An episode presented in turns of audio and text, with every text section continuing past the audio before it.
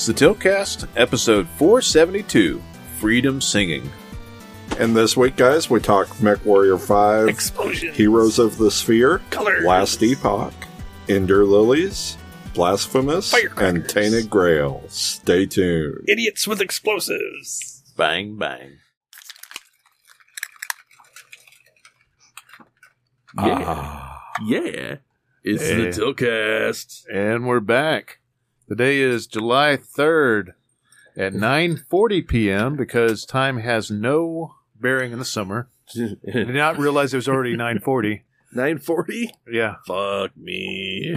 but yeah, we need to get started. It is an M-Red show. I'm Nos. I'm Jason. I'm Rusty. You're going to get an indeterminate amount of time of bullshit, some games and some news. And possibly some background noise. yeah, some freedom, the- some freedom singing. yes, freedom singing because uh, it's the third, and um, well, people, people are out in droves already. i- i- idiots singing. with uh, idiots with explosives happen in neighborhoods around here. Apparently, Oh, they've been popping all day, but you know, Lola being deaf, it doesn't even affect her. So she's, just like, blissfully ignorant to the whole thing, which is great because I'm not. yeah.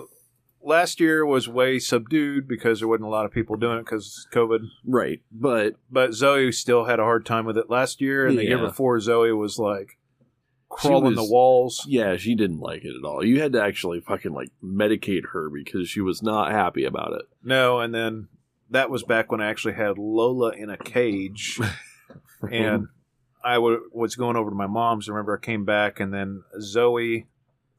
I can't remember. I think Zoe pulled all of Lola's bedding out of her cage and was wrapped in shreds. wow, Um, yeah, so it's a, this is this is a wonderful time for dogs. yeah, Mhm. it's uh, it's a war zone.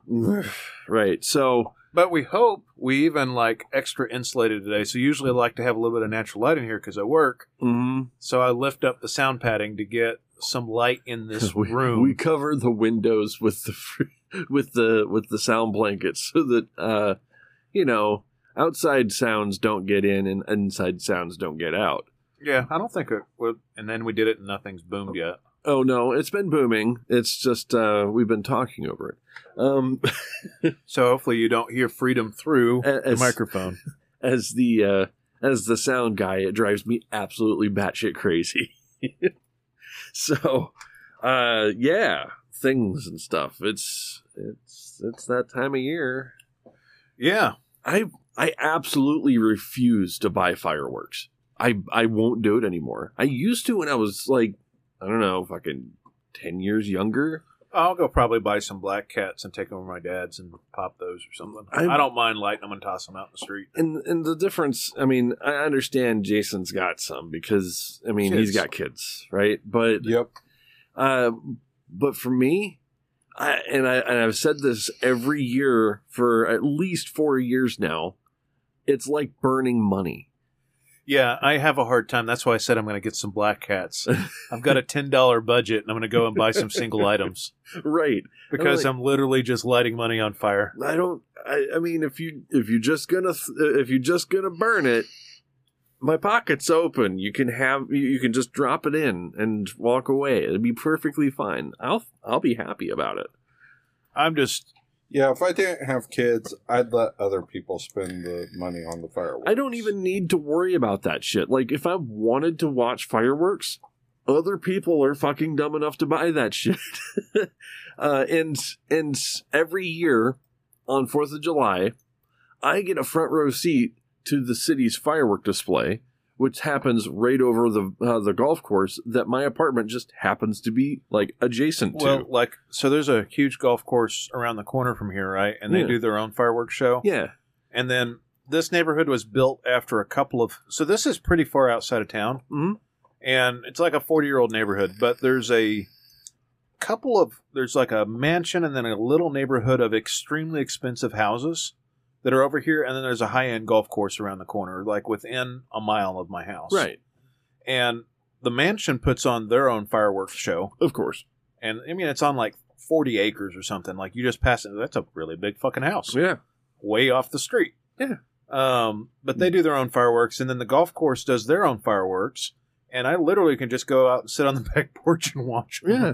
on the fourth. So like when it gets, I plan on being back here when it's dark, and I'll just sit on my back patio and I might have a beer or something like Yeah. that and watch some fireworks. I mean, it's it's funny at, at the apartment complex because the the golf course is right there, and there's of course it's a complex, right? So, uh, you know, just around dusk, I could just walk out, walk behind the building that I'm in, and I'm right there at the golf course, and there is a bunch of people with freaking lawn chairs sitting out there watching the you know the fireworks display, you know, from outside of the golf course, and it's it's like really close, like closer than I've normally am to any big fireworks display. Yeah, So- we've got a few large ones. I mean, if I wanted to, there's a. I can go. I'm not going to say too specific, but Right. you know, call it River Road. So you know how River Mhm. Road curves around and goes towards the south end of town. Yep. Um, you can go over there and see the fireworks that are on display at Riverside, Yeah, or without going to Riverside. So there's Tulsa's got a the Arkansas River goes through Tulsa. So they've got it's called River Parks, and all River Parks is a really long trail with some like parks, like little kid parks Mm. Hey, how, how about off that? the side of it. But it's Yeah. you know it's like a ten mile stretch of park that borders the river. Of course, the river's gross as shit, so like nobody you don't swim in the river or anything like that. but- right. but they do fireworks over it because you know fire hazard, right? So you can basically, if you get on the edge of the river, you can see the fireworks for miles and miles and miles because this is not a tall town. Right. Um, it's very very flat with lots of trees. I mean, it, it is it, it it is the plains. So, yeah. Well, So- we're like the wooded plains. uh, uh, well, we, I guess, only because we planted stuff here. Um, I say no, we. this was wooded even before. you don't know woods. You Jason- don't know Jason's gonna go- about woods. Go fucking but- Marty Stouffer's Wild America I- over here. I'm just going to say this has it was always wooded around here. this part of Oklahoma has always been a part of the Wa- the Ouachita and the Ozark foothills. So this has always been a more forested area than the rest of Oklahoma. Why does Jason know random shit like this? You the don't Ouachita, the Ouachita foothills. Back in my day, uh, fucking. I read a lot. You don't I know have read a woods, lot. sir. No, there is definitely much more impressive forests out there in the out there in the rest of the country. Uh-huh. I'm not saying that this is by any means impressive. Not impressive at all. I am not impressed. Besides, none of these fucking leaves turn any color. They turn brown and then die. Well, that's more our weather to blame. But I, I would much rather go north where there tree where, Well, like where there's Maine or real something. trees. No, Michigan, of course. Um, You know, random. We were talking Rip- about uh, representing Michigan. was having some PC troubles this week, and I was trying to figure out what was going on. And Vermintide was having these weird hitches, and I, I tried everything under the sun, like Yeah. setting exceptions for Windows Defender. And it turns out um, this is more just trial and error than anything. So occasionally, I've had weird issues with running an X. So not everybody is as geeky as we are, but so XMP profile is a way to like up the RAM speed, right? It's the only way to get past what 2133 megahertz or something like that. It it's supposed to put. I mean, RAM is rated for a specific speed, and XMP profiles are, you know, pull that information and apply that speed. So like you'll get you'll get RAM and it'll say it's rated for XMP 3600 or something like that, Yeah, right? You, you But the base It, but the base speed is like 2133 and that's where every just about everything except for the new DDR4 maxes out. So I had mine at 3600 because that's what my RAM was advertised at. right. But occasionally I get these weird hitches with certain games. I was like, you know what? Fucking. This is getting fucking ridiculous. I'm just going to play with it. Like, I don't know if I'm going to notice that much difference at 400 megahertz RAM speed difference because it's already fast. Mm. I dropped it down to 3200 megahertz. Everything's running butter smooth right now. No, you might have some like you you might have some bad RAM sticks is all. I mean, I I have my XMP profile on mine and I've never had a problem. But I mean, it's it's different. XMP is not necessarily it's It's not perfect. It's technically overclocking. Uh, but It's- it's, not. It's a built-in profile to overclock RAM on a factory setting. You might look into see if there's a you know like a, a firmware update for your uh, motherboard. Just just saying, because sometimes that'll fix XMP profiles. Uh, because it's all uh, XMP is controlled by the motherboard, so motherboard manufacturers have to, you know, code for that shit. I think I updated it like six months ago. I think was the last time I updated my Well, motherboard. Oh well, I mean that's That's fairly recent in terms of motherboard. that's more firmware. recent than most people would upgrade their uh, update their firmware. That's for sure. Well, I mean, I tinker like you tinker. I don't know quite as much as you do because when I had to have that Mm. knowledge, um, it's it's been 15 years. Yeah, well, I'm just a computer hobbyist now. But lo- looks like a um, Lola it's, dog. It's it's it's mount time. Yeah, continue. Lola's got It's the mounting smiles. time. She she needs she needs the attention. Come on, come on. Oh yes, yes. Oh yes. Oh, Oh yes. Oh, I will say oh, mine has been uh, my upgrades have been flawless. What did you have? So did you turn on the XMP on the new RAM that you put in? yes. Of course, What's the speed that you got?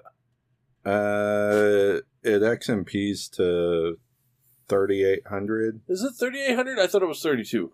Might be thirty two. I think 3800 is less standard. I think it's like 32, 36. Yeah, I think. and I it's don't know that there's a lot over four at this point, is there? Oh no, Uh, there's no. a few out there. yeah, that, but you're spending way too much money for that shit. for yeah, for small percentage gains. You're you're gonna get maybe a percent out of that. Like you might get eight additional frame in a game, and that's you. You really don't need that. Thirty two is probably the safest bet. Uh, because Well, that's why I downclocked mine to that because I knew it would be stable. You know, Yeah, because it's you know it, it is most the most stable, and it's actually relatively inexpensive to pick up. Uh, you know, 30, uh, 3200. You don't need anything super fast.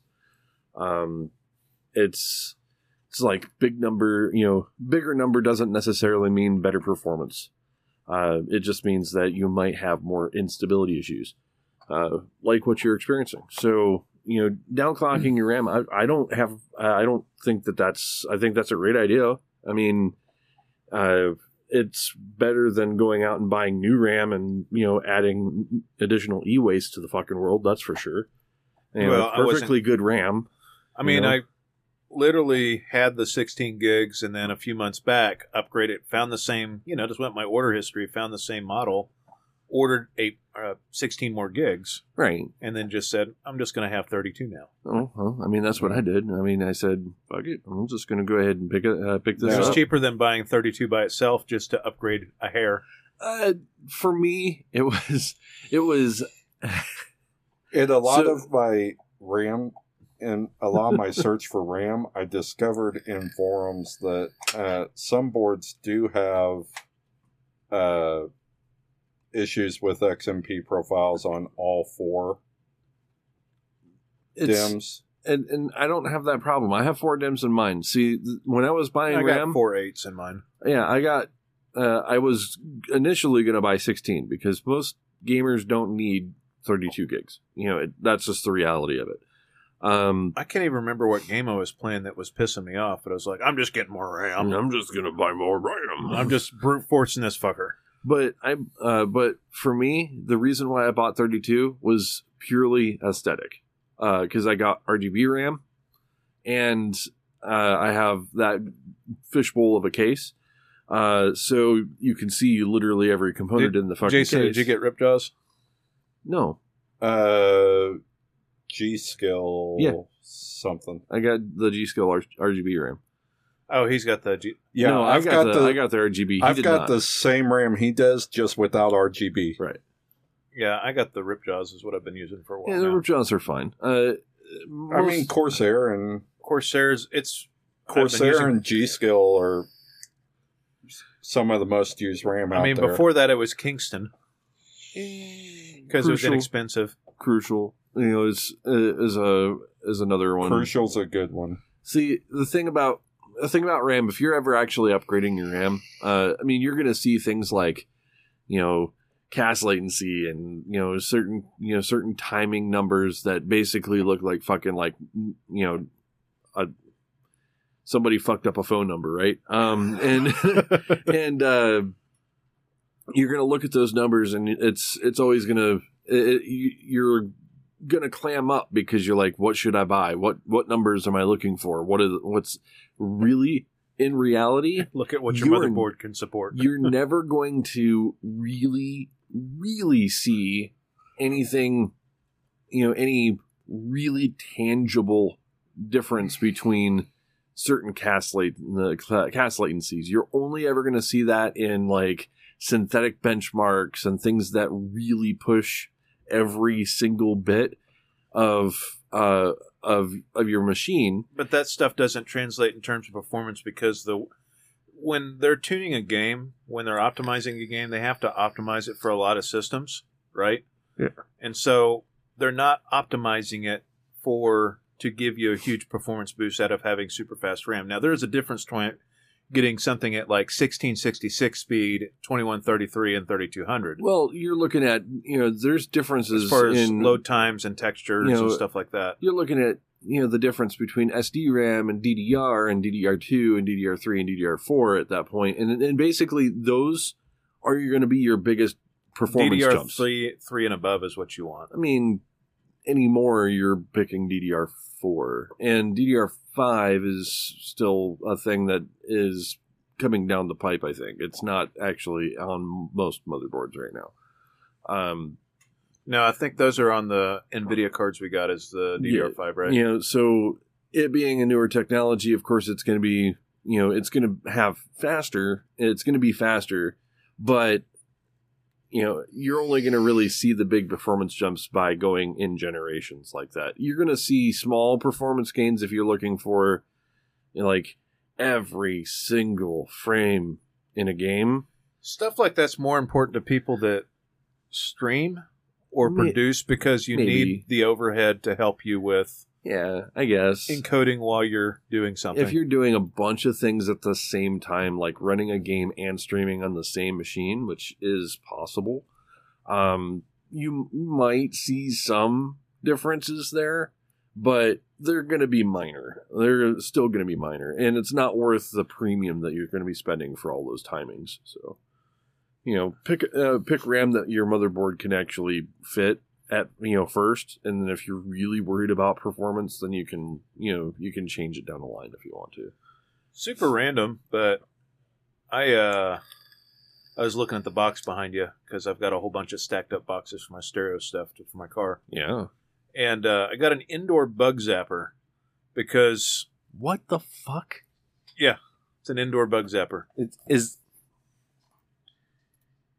convenient plug-in design lightweight uh, lightweight highly portable So you put it in an outlet and it kills flies.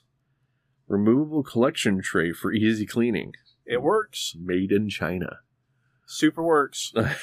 So basically, you know, so Lola, when I let her outside when it's this hot, I'll put the, I won't latch the door all the way so she can like barge her way in.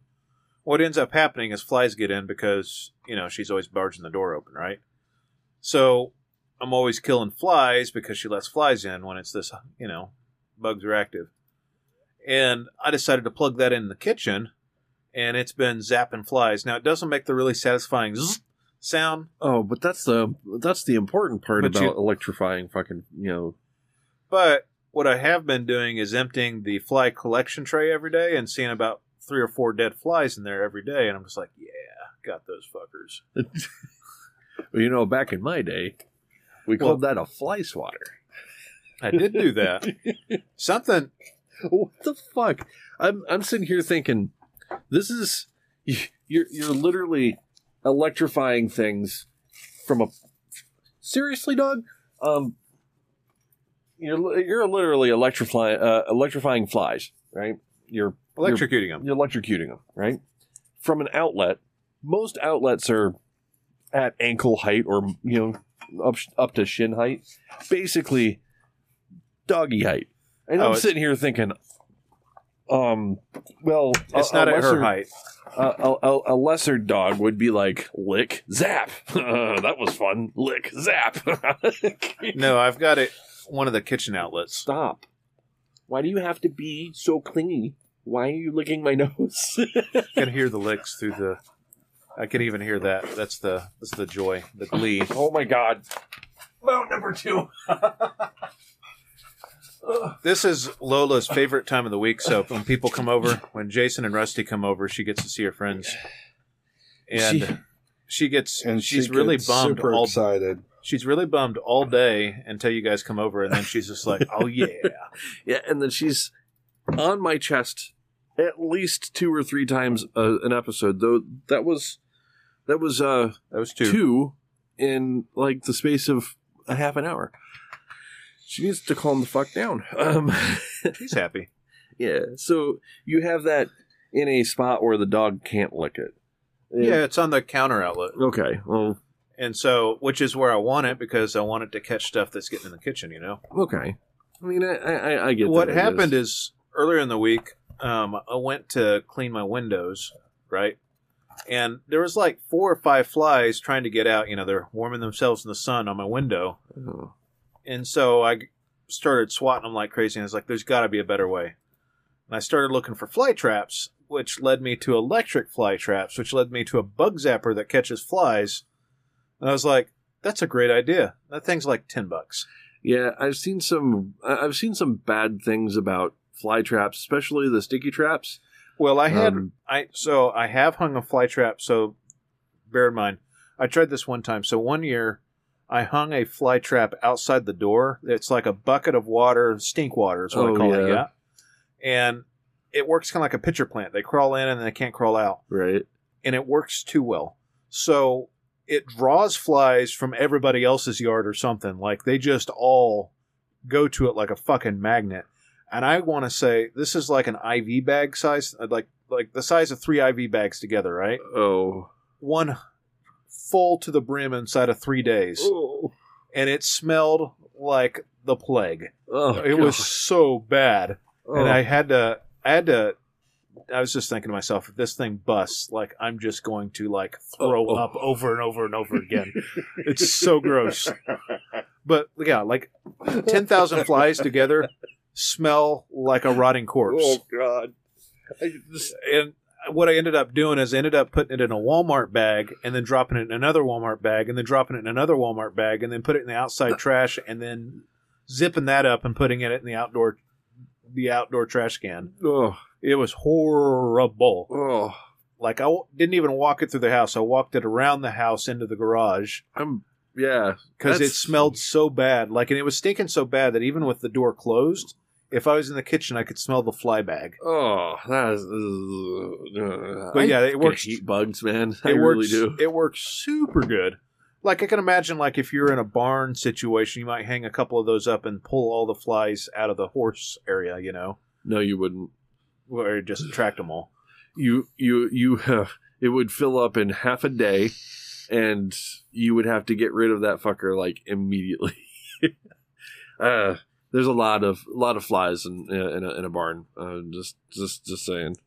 I I grew up say horses attract a lot. I, I grew up a, a, a I grew up uh, in an area that had a lot of farms and was adjacent to a swamp. So, um, and, and the house that I grew up in was basically right up against the swamp area, right? So bugs were a part of everyday life there uh, as I was growing up.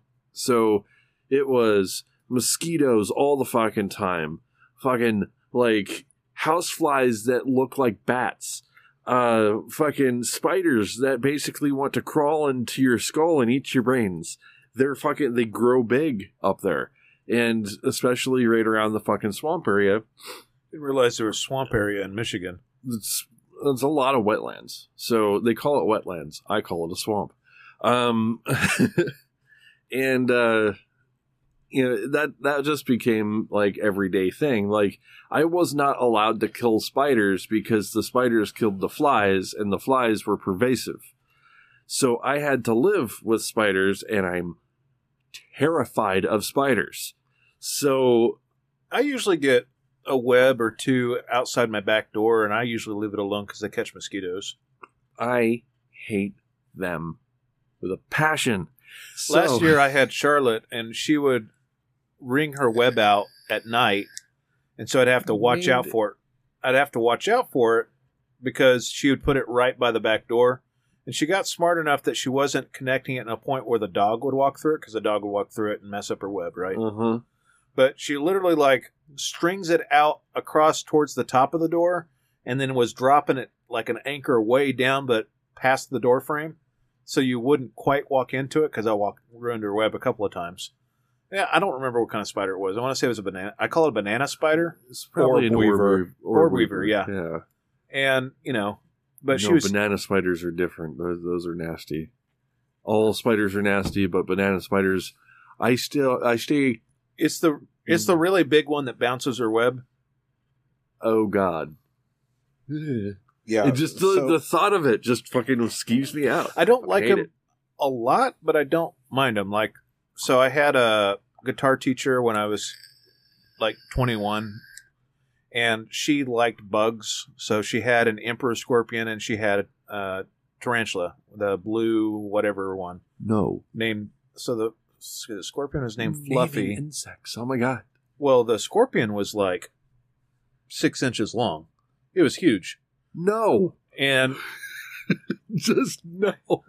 she was like, you know, this is like early not cool with anything with more early than two four thousands, legs. and she was kind of gothy or whatever, right? So we're about the same age. She was really good at guitar, and she taught me guitar. And I just became friends with her and go over to her place, learn some guitar, and then I'd pay her in beer because she was one year younger than me and couldn't go get beer. So I would go get beer. She'd teach me guitar, and we'd hang out for a little while. Gotcha. Okay. But she'd put the tarantula on her shoulder while she played, and she'd be like, "Hey, do you want to hold it?" It's like, you know, I'm never gonna want to hold the the, the tarantula. no, no, And no, The no. scorpion was the same way. The scorpion is pretty docile. Um, I was scared as shit of it, but it never like got agitated or whatever. Like it seemed like it calmed down with the electric guitar, which I don't understand. But That's weird, but wow, no. Um, but yeah, she'd put the tarantula on her shoulder while she played. Sometimes the scorpion would sit on her leg while she played guitar. Just it's kind of metal. I guess in a weird way, yeah. I'm I am not okay with any kind of bugs. I this is one of the reasons why I like wintertime so much because there there, there ain't no dumb bugs, you know. So So, anyways, moving along, Jason or Rusty, have either of you had anything of any significance happen that's not quite video game related yet? My life is boring, dude. Work and that's it. I finally watched season two of The Boys. you did finally? Finally. Oh, how'd you like it? Oh, Yo, that was oh. Oh, I was thinking that you said that you'd done this. I was actually talking to my friend Dave last week, and he's like, "I just finished season two of The Boys." That's really weird that both of you finished it within a couple weeks of each other. I, I I finished it in the first week it was Or no, out. Matt Matt completed it a couple Matt. weeks ago. Um, yeah, it's good. It's uh, what's uh, what's the main antagonist's name? Uh, Um, Sup- the anti Superman. Oh, uh, Oh, fucking Shit. goddamn! I know the I know the character the the Uh, actor's Anthony something or other, right? Yeah, but that doesn't help me It's, any. Uh, shit. Homelander. Homelander. Homelander, that's it. Yeah, Yeah, That dude- going, oh my god, that fuck?" dude is an amazing actor. I mean, He is fucking diabolical. yes, He- he like is- it's the whole series. You're just expecting him to snap at any second, and he goes from psycho to to- nice. to, smile. Like he is full on fucking. he's weird. like he's as good as uh, what's his name in American Psycho. Like he does Yeah. that good a job of it, and you get he's so good at it that like you almost expect him to be a complete dickhead. Um, outside of that, like I had to watch him in an interview to realize that he wasn't that fucking crazy. It just- it was. and, and he's probably the most likable guy in the cast outside of the show, yeah, well, but he does villain extremely well. I think I, I think they did a really good job on uh, on all of the villains, having them have like this facade of like the public view versus what their real intentions are, and that is. I mean, it's important that they have a good public view or good, you know, good PR, and that was a big thing in season two. Yeah. Um, uh, but that was, uh, you know, it's it's just like what what brings me back to you know you know that is the uh, the the superhero tryouts with the dude that could hear really well. I And say ru- right. don't ruin it for anybody who hasn't Yeah, seen it, and, but that's um, fucked up. that was that was a really fucked up scene. Yeah. It was like you know he went from like you know that guy to the bad version of that guy real fucking quick, and it was like Real oh, quick. shit. And there there is a lot of uh th- that show is just filled with moments of whoa that came out of fucking like left field, you know, you know. well, and I mean, not to spoil exactly how it happens too much, but a lot of fucking heads explode. Yeah, yeah. There's there's a lot of shit that goes on. like, there's a lot of fucking like weird shit that just comes out of left field. Uh, first season was like that too, because like I mean, even the first episode of that, yeah, uh, where, the, it was- where he runs into Yeah. that guy. yeah, it was that was just like the fuck just happened. I watched. Uh, it's it's meant to break the you know the whole idea of the superhero genre. Um, Yeah, it's just they're all commercialized and they're all. it's It's like if you give somebody this much power, what happens to them? Right. I think the story, a, a big portion of that is absolute power can corrupt you. Yeah, absolutely. Yeah. And so, you know, with Homelander basically being Superman, like it's very much corrupted him. I mean, yeah. There's a lot of external factors that have also corrupted him, but the fact that he is nearly invulnerable is makes him have a god complex. Well, yes, that, and that's where the uh, that, that's where the evil Superman. You know, th- this has been a a thing since Superman has existed, right? Uh, you know, if I somebody mean, is that Batman fucking always powerful, had a contingency. right? Batman's always had a contingency. When Superman goes fucking like godlike, he he's like, "Yep, I've got a fucking kryptonite bullet re- ready for your skull." Uh, you know, you know, he's got a contingency for it. so it's it's a really good show. I'm you know I'm looking forward. To it. It's to a really, three. I mean, it's a dark. I don't even know that it's a comedy, but satire. It's Yeah, I mean, it's more of a it is a dark comedy. It really is. dark comedy, action satire. I don't know why snapping my fingers actually helps me, but, but I don't know. I mean, I, Crystal got, you know, of course she got Prime during Prime Day, right? So, right. um, I watched it in all of two days. You guys just getting Prime periodically? Huh? You guys just get Prime periodically? Well, she's going to be ordering it once, uh, once the free trial's up. But oh the you know the the free Prime. Yeah, if yeah, you yeah. order on Amazon more than once a month, it basically pays for itself with the Yeah. shipping. Yep. I I I basically get you know I, I got I got all of what I would normally pay for Prime in savings on Prime Day, if you take shipping into account. Um, I mean, I use Prime for music plus I television watch plus movies. I watched all fucking seven seasons of uh you know Deep Space Nine on it. It's like you know it's you know Well, there's that Viking Um, show that I've been getting through. That's Oh, yeah, pretty Vikings. Vikings. Is oh, uh, Vinland Saga. No, it's just literally Or- called Vikings. good. Vikings. Oh, Vikings from the History Channel. Yeah. Okay. it's it's a good show. It's a pretty good show. Yeah. Um, I also started uh, Ragnar Lothbrok. Yep. uh, the Amazon uh, series of Invincible, Yeah, I watched that too. which is straight off the get, which is straight off the comic books. And when I mean straight off the comic books, I mean they left nothing out. I Um, haven't I haven't read the comics. and well, it's basically it's basically like the boys, but instead take Superman, has a son, right? Son come uh, comes of age, develops powers, then stuff happens. Watching Ruggy, Rusty make really tense faces and point down at the dog, and it is cracking me up.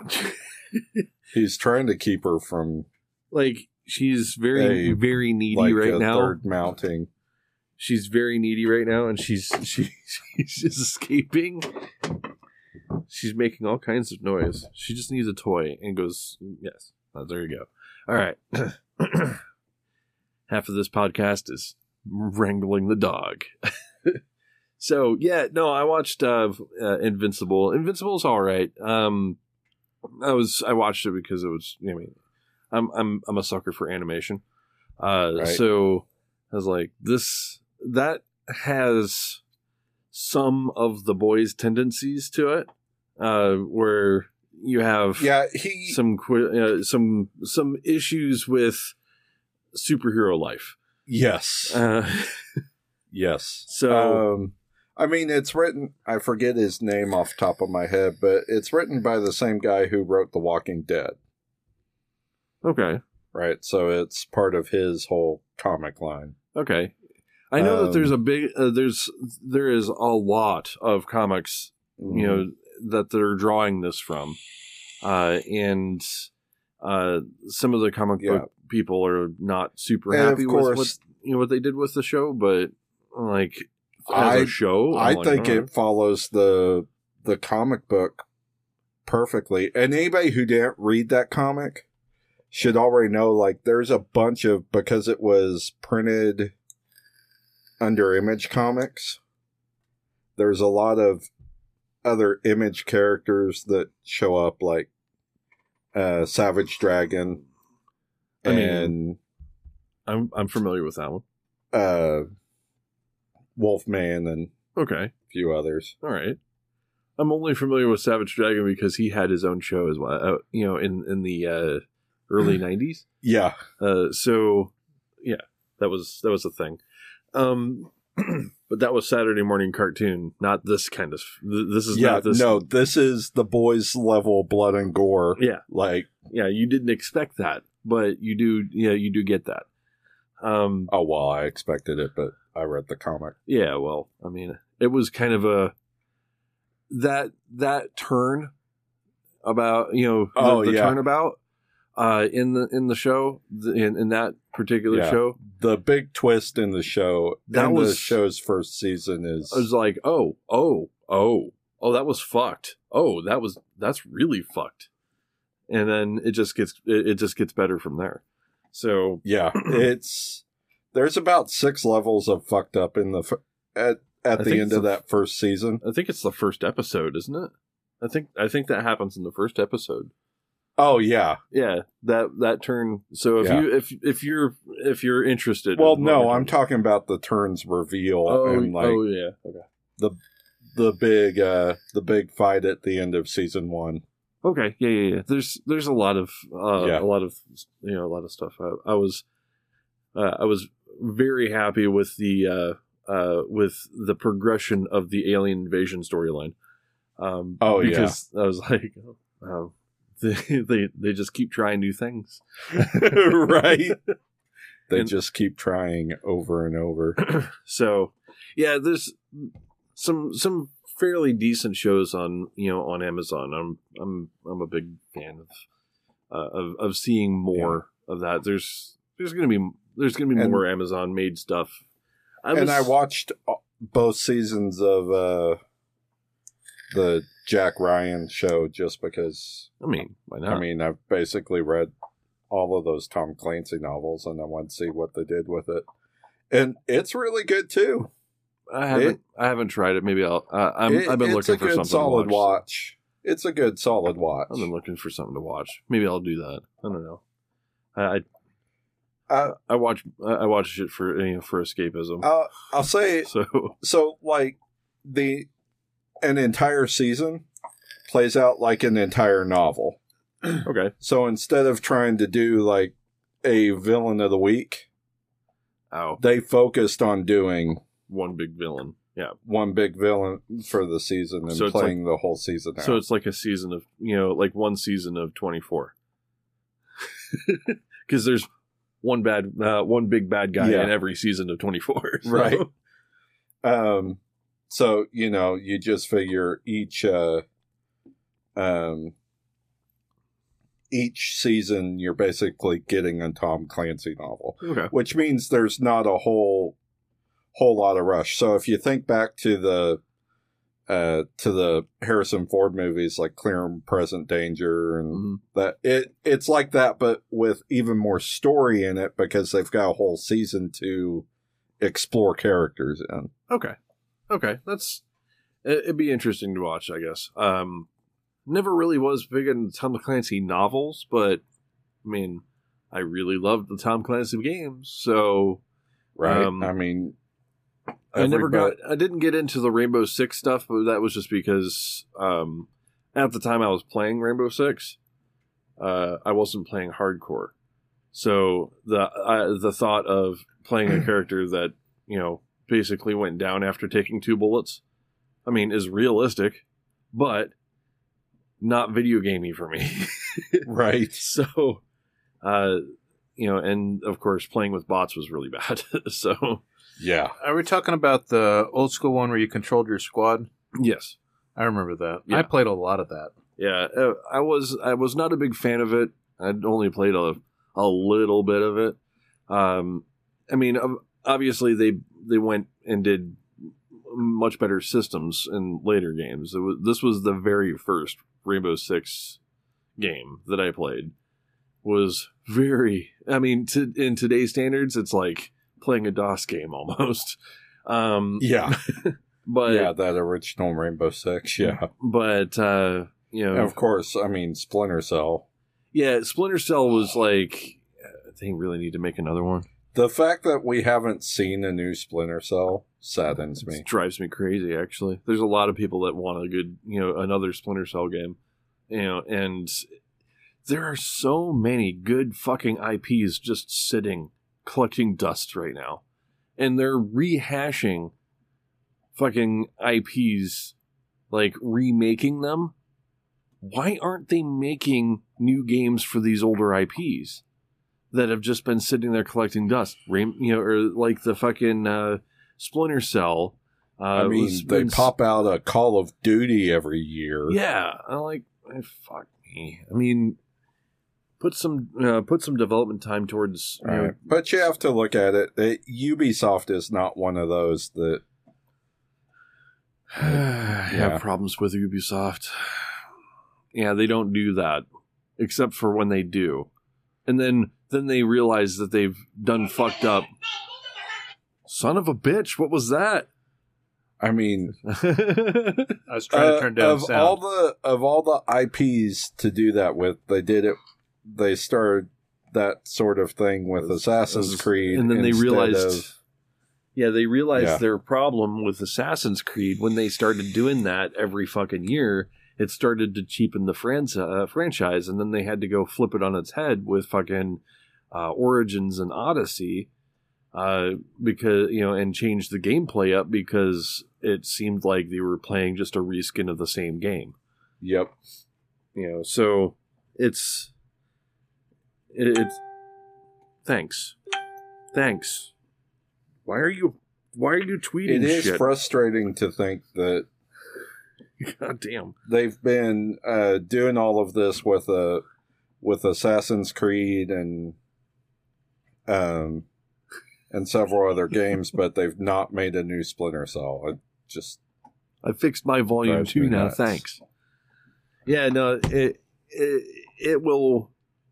I'm I'm going to predict probably here in the next few years you're going to see some of these older IPs that have been collecting dust for a while come out of you know come out some more. I think we're going to just continue to see remakes. there was a story I posted that there's the possibility of a Fallout 3 and Fallout 4 remake coming out, which I'm not opposed to because Fallout those Four Fall- doesn't need a remake. Or not for uh, New Vegas. New Vegas.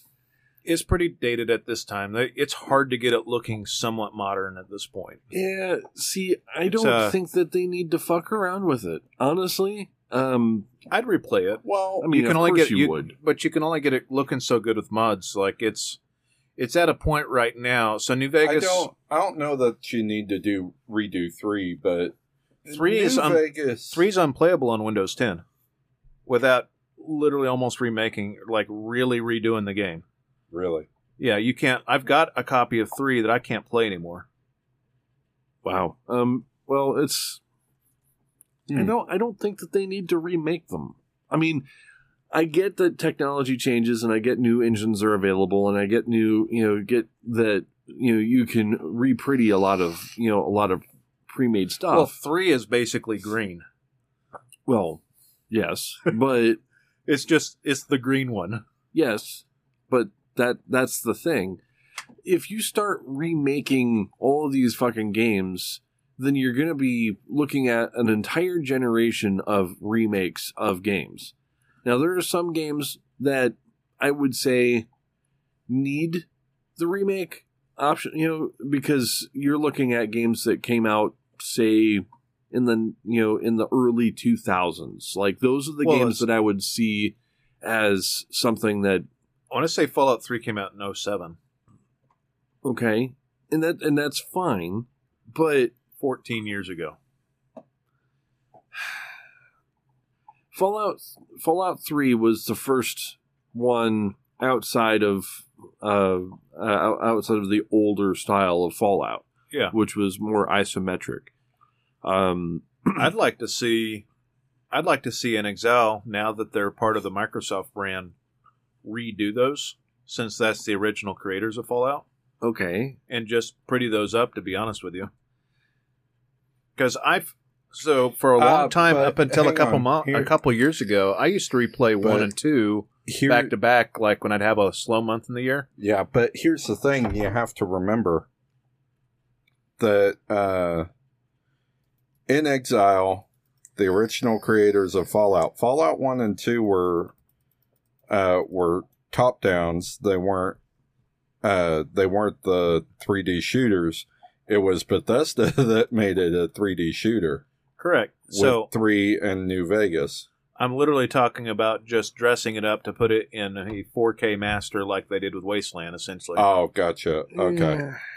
I don't I don't think that that would work. I mean, Why not? because it would still look dated. That and that's and that's the thing. I mean, even if you throw 4K textures at something, the systems itself is going to be dated. And the systems aren't that different than a lot of modern games. I've got about 600 hours in those two games. yes, we- we're looking at another fucking creation engine situation, though. I mean, It wouldn't use Creation Engine. No, they would use Creation Engine 2 because that's what they're doing for Starfield. No, that'd be Bethesda. Beth- Bethesda owns the rights to it, but now they're under the same publisher. So that also leads me to believe that, like, when they do a Fallout again, if they let inXile, now that they're part of the same brand, work with them, we have the potential for a good Fallout IP again. I mean, it is a possibility, but I would, I want things to move forward.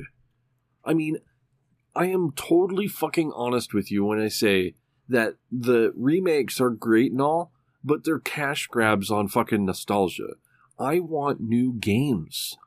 Well, we'll get more games. I Uh, want I want new games, new experiences, new things to be you know, new things to look at and be you know and say that was fucking cool.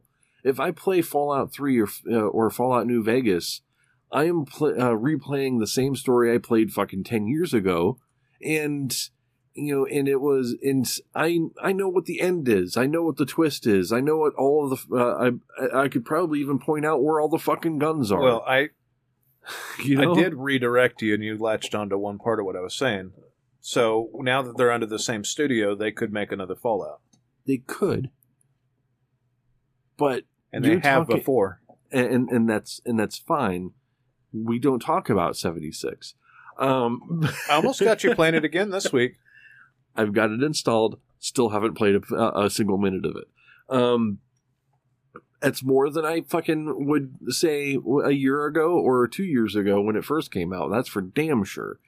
Um, but I, I've considered it only because I was supremely bored. So let's move into what we have been playing. Um, Jason, did you get? I know you got some stuff on Steam Sale. Is there anything you've been playing this week? Well, I finished Mass Effect 3. Oh, Woohoo. So- another ma- you know Which remake. which ending? Huh? Which ending? Synthesis, of, course. Of course you did, you bastard. Because that's Fucking the true end it. ending. End it all. It's the true ending. Fucking like be the Reaper. No. In the break the cycle, sir. That's the true ending. No, no. Be the Reaper. That's the true ending. I'm gonna play the. Uh, I will eventually play this game again because It's I mean, good. It's enjoyable every time I load it up. But I'm gonna I'm gonna go full fucking renegade because I I'm mixing it up. I'm a I'm a half and a half right now. I'm gonna play a fucking asshole because I've played the White My- Knight for so long. I will play again to play all the way through as a pure renegade, but man, that'll be hard. I will have a hard time doing doing the renegade stuff. Just shooting people in Like- the face, punching people whenever you can. Uh, yes. killing Wrex Yeah, he need- he deserves it. would be hard. Oh, oh, Would be really hard. I did that the first time I played that game. I totally did. No fucking lie. I fucking did. I'm like, dude, what you just did was fucked up. Put your gun down. He refuses. And I'm like, all right. And I fucking gunned his ass down and I didn't have him for the rest of the fucking game. I'm like, well, that, that, That's right. I forgot that you didn't have him. I didn't have him for That's- the rest of the fucking And that's when you're talking about new games. That's that's the kind of thing that people want again. Is another Space Odyssey like that that had consequence, right? Like you- Starfield. we'll see. we'll see but that's i mean that's that's the idea behind it it's a, a good you know a good space odyssey mass effect kind of you know captured a uh you know a, a niche because it was you know it was a story that you could follow that you know that did have choices with consequence uh and i remember in the first game where you have to pick between your squad mates you can only save one Yeah. you know that was i mean when i when i first went through that i'm like i don't want to make this choice but i have to in this moment. And that really sucked. And i'm sitting there going i didn't think about what skills that character had. I was thinking about how likable that character was. Well, in the first game, they were both kind of wooden. they were but The I mean- characters get better in the second. The second game is one of the best games of the last two decades. but i mean Mass I- Effect Two is up there with Fallout Two in my in my book. It's it's a fantastic fucking game. I mean, I I I, I thought that that was a uh, Mass You- Effect 2 or- is one of the best RPGs ever built, period. Yeah, to me, like in my top five I mean that is probably Fallout Two, New Vegas, and Mass Effect Two. Mass Effect Two had one hell of a like starting hook. Like you didn't Oh yeah, because it's the six million dollar man. right. Well, I mean, you we will rebuild him. I mean, you didn't even get to really get into the game more than like five seconds before all shit breaks loose, and the you know the the character They- that you played basically the entire fucking full game, you know, is burning up in the atmosphere as it goes down. Yeah, well, like, and it it's they it was fun reliving that because I've got I'm about eight hours into two right now, and it's really really like obviously with the dressed up graphics and going in the you know in a half blown up ship as you're walking through it with all you know the sound effects. It even sounds like the fidelity on the sound has been amped up. Yeah. like it's just it's fucking glorious. yeah, it's it, it is one of the best you know best games I remember playing. Two looks is awesome. really good. Two lives up. There's something a little bit angular about it, right? Because the amount of polygons in that is still not as high as a modern game. But there is obvious texture work that's been done and obvious lighting work that's been done that makes a pretty dramatic difference. Yeah. It it looks pretty damn good. I'll eventually play it, but it's another one of those situations where they're wanting me to spend money for a game that I'd already owned, and and it it that's one of the main reasons why I haven't bought well, it. when right. there's, I'll pay money for like that for stuff that's in my top five, like a Bioshock original. Mm, Like if that, if they redid that, I mm. probably, see, I I wasn't a big fan of the original Bioshock. I really like the original I mean, Bioshock. The original Bioshock, And then, was, like, yeah. Ten years out, if they redo three, because I really like three. Three was really well done. what Two's kind of the Infinite? Yeah. Okay. Yeah. Two's kind of like the ugly stepchild. It's all right, but it's not great. And it was I- done by the Bioshock B team. Yeah, and I, I never, I didn't, I don't But think the I city- played Bioshock two all the way through. the city in the clouds thing has done really well with the cult um and the music and all the themes that it has it feels like the I mean, it had- feels like a weird offshoot of mormonism Yeah, I had a, I had a really strong opinion about the end of, uh, of Bioshock Infinite. Uh, if you go Yeah, back there- like fucking, there's always a and years. But Yeah. either way like it's there's we haven't had any games like that in a while like a Yeah. bioshock a fallout a mass effect or anything Yeah. like that in a very long time Very It should- long and I- I think it's just because there's been some conglomerates that have picked stuff up, right? Like Halo never quite hit that level with me that it does with some people that are really deep into Halo, but Halo's pretty good, right? The Halo story is all right, and and, and the, what really drove Halo was its multiplayer, and I was never big in the multiplayer. But the But- campaign's always been fun. The campaign and the story behind Halo, I mean, that has always uh, I've I've played And I like the music. I played all the Halos except for Halo Two. For some reason, I never got my hands on it. Um, you can just download it off Game but Pass. now now I can play the Master Chief Collection on Game Pass. But that's you know that's beside Shit, you know, you, I think you can co-op the full campaigns on those. okay.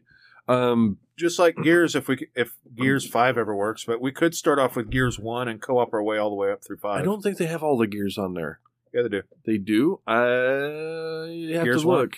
Gears One's definitely on there. Gears One is there, but I don't think any of the other ones are. I had I looked. Maybe I wanted to do that. I I was like, man, I want to play Master Chief Collection, Let's- but I don't necessarily really want to go into it.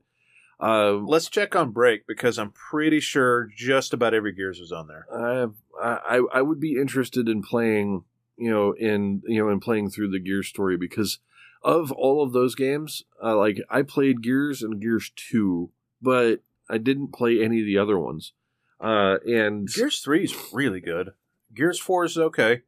I say it's uh, called Judgment, and the, the reason it's okay is it's not Marcus's story, yeah, it's, and that and I Marcus is a central character of that game, right? right, So it's without him, and then they bring him back. So the most recent Gears is not as good as three. Uh, you're playing Marcus's kid, right. uh, JT, or is that right? I don't know. I have J- JD, I think. J uh, something. Yeah. J something. but um, it's it looks really fucking good. I I wanted to play through it, but we couldn't get the fucking like I, I guess the net code between you know between us on fucking something- Game Pass was not working right because we were fucking lagging like crazy, dude. yeah, and it's not like me or you have bad internet. No, it was it was definitely something in the fucking connection, and I'm not sure what the fuck it was. I'm I'd be down to What- fucking try it again, but mm, Yeah, if we're ever if you're ever curious, we could just go through the campaign and I can jump in and out. Like I don't if you want to keep playing it, right? But I wouldn't mind just co-oping parts of that game together. yeah, it's. I mean, that was one of the things that we you know we were doing over the past week. Is just like we've been looking really hard at fucking co-op games, something that we could fucking just like And it's, Play. there's nothing wrong with Vermintide. Let's just mm, let's just set that mm, straight. Right? No, like we went back to it again last the last couple of nights, and every single time we go in to kill rats, like it's 100% bliss. I have all the fun, dude. I'm just like, I got off 30 minutes late tonight. I want to kill some rats. You're like, all right, let's do it. Let's do it. Yeah. And and I mean, I have a thing because I I will always play the dwarf. I, I will allow you to level your dwarf up when you get to that point, only because I want you to you know want you to get it out of your system so that I can play the dwarf again. maybe Um, maybe I can. So, like, what we've been doing is we're leveling. I'm we always I host it, so I'm leveling the bots that play with us. right. So, which means I need to get them, they get their max skill perks to be more effective. So, like, in particular, the Grail Knight gives you quests while you're doing your mission, and those give you extra stats, and they're really useful. Yes, the regen was really good. So, like, I just got my level 20 perk on my Grail Knight the other night. We don't, we play this fair amount. We don't play this like it's our only game. So, yeah, we've had it for half a year, and we've been playing it for about three months, and we're not max level, but on Got two about characters. like fucking eighty hours or something like that, close to it in the But- in the last. I We think I've got eighty hours into it, something like that. but the and my Grail knight still wasn't level 20 so i was like i'm going to try the Grail knight and then i figured out i actually like playing the Grail knight actually quite a bit Yeah, he's uh no range whatsoever which means we have to have a range class which means rusty cannot play the I can't play Slayer. right so slayer it plays a lot like left 4 dead you got specials that attack you and then you need to have somebody that can take out those specials you usually need a ranged weapon well there's two classes in the game that do not have ranged weapon it is Grail knight and slayer and you can't it is really difficult to have a party with bots without having somebody designated to snipe Right. specials Right. so i'd rather have a human sniping specials which is why i was like rusty you got to play the engineer or, or And, and something I with a am not. I, I I I'm sitting here going. You want me to play fucking Outcast Engineer? All right, I guess. Because that I mean, didn't- I didn't realize how for the fucking minigun. I didn't realize how satisfying the Grail Knight's melee was, and then he's got some stuff for um, heavy attacks with armor. Like, and I got the fucking hammer, and I was just like, "All right, let's go. Let's that's a black rat, rat patrol. We can do that." Yeah, yeah. You can just like fucking walk just- up and whop them upside the fucking forehead. And it's just like you know, like the arcade game at the what do they call it? Like whack a mole, essentially. That's basically what you're doing with your hammer. You just hit these guys on the helmet over and over and over again, and it's insta kill. That's. I mean, when I was playing Slayer and I ended up getting uh fucking, I ended up having a great axe and a fucking, you know, and, and a great hammer, and it was, it was perfect because whenever I came up to a boss, pull out the fucking axe, which has you know, had like really high fucking damage, and I just go fucking berserk and fucking just beat the fuck out of the thing with you know really high attack speed attacks with the fucking great axe, and monsters just fall over. Uh, but whenever I came up against anybody that had armor, I just fucking pull out the fucking hammer and go knock them upside the fucking head. So, which means, Jason, you really You gotta play this game. I know most of the reason I haven't installed it is because most of the time I'm I'm playing a five year old game. uh you guys are you guys are It's working or It's asleep. I mean, we start playing at eleven, so Fridays, I don't. I'm up all day. I think you'd have a lot of fun. Uh, believe me, I resisted Vermintide 2 for how long? You Months. were trying to get me to play this game Log it up. to you know for fucking months and months. I- You're like, you need to download. I'm not Vermintide 2, resisting. Just part of the reason I haven't downloaded is for the most part, I don't really have either one of you to play it with. You just need to tell me when you're available, and I can change my sleep schedule on a dime. You know I can. I know, but I won't do that to you. Well, but like Fridays, right? Fridays, I could get on with you, and then if Rusty got up at like seven, yeah, Get a couple good hours in. yeah, just gotta get just used just to. remember when you play with me, you're not playing the dwarf. Just saying. we could have three. but the thing is, you, me and Rusty play co-op a lot. Like the bots do just fine. Yeah. Um, you just have to set up the right bots with the right talents and stuff like that. Yeah. The way that you want to play. Playing that game solo is possible, but eh, it's not great. It's well, having two people just helps you direct things a little bit better. We Mhm. can say, let's hold up here and fight in this corner because this is, you know, leaves our back not exposed. Right. Or like, hey, we need to fight it here in this little corridor because this is going to be the best place to take out this horde. Or, hey, just like when we had the storm fiend, I was like, go attack the baby, the the little the little rat that's on his back that's directing the storm fiend Right. um, is where his weak point is. So it's you know So you've got a dwarf about one fucking quarter height of the boss reaching up to beat this fucking thing that's on the back of this massive fucking rat is Right. like beat the baby. but then I I started because I got it on PC, I started modding the shit out of Fallout 4 and playing it just to just as kind And of a have deco- detox. I did play a little bit of Dwarves this week too. See, that's another fucking you Yeah, know, that, those two games we can play Yeah. endlessly. like you know and we're talking about fucking deep rock galactic there uh when we say dwarves that's what we're getting what we're, what we're referring to and i really like the scout class i mean i didn't think i was gonna like it i was all gunner all the time uh and then fucking played the scout class and i'm like well, this is pretty good But all that being said, I think you so Rusty, you had one new game you started working through, and that was Last Epoch, right? no i've got a couple um Oh, okay. what was the other one? um so i picked up quite a few games on you know on the steam sale Oh yeah, you have Um, been playing one pretty nonstop. so uh, there was uh, there was uh, Tainted Grail. I play, uh, was playing the fuck out of Tainted Grail. I'm really digging that game. Um, Told you it was good. I know you you said that the fucking game was you know good. It was you know the the the deck builder part of that game was kind of turning me off, but honestly, it doesn't play exactly like any other deck builder. Uh, you know, each run you can kind of get fucked on some runs. Uh, it is a roguelike, so you kind of have RNG, RNG, but you kind of work through it even on bad runs, you can still do fairly well, uh, and uh, and you kind of go through it. But what really got me was like, I was in a I, I was in a a weird headspace for uh, uh, a couple days, and um when I was playing Tainted Grail, it just clicked, and I think it was uh, the you know the fucking you know Nordic pagan music that was you know was playing during some of the boss Oh, that fights. the weird throat chorus stuff. The, yes, uh, I I was really digging that. Like the the whole the the whole vibe just kind of matched where I was at in my head. it's like the dark Avalon kind of stuff, right? yeah, it's it's Dark Avalon stuff. So And like weird it's it uh, sounds like cultic King Arthur bullshit. if you've played Senua's Sacrifice, you kind of get an idea of what it is, you know what was you know what's going on. It's it's Dark Nordic. Um, you know it's it's it really jived. Like there was a uh, there was a point like the you, you start the game out as the the the weird hunter, the you know the full on melee class.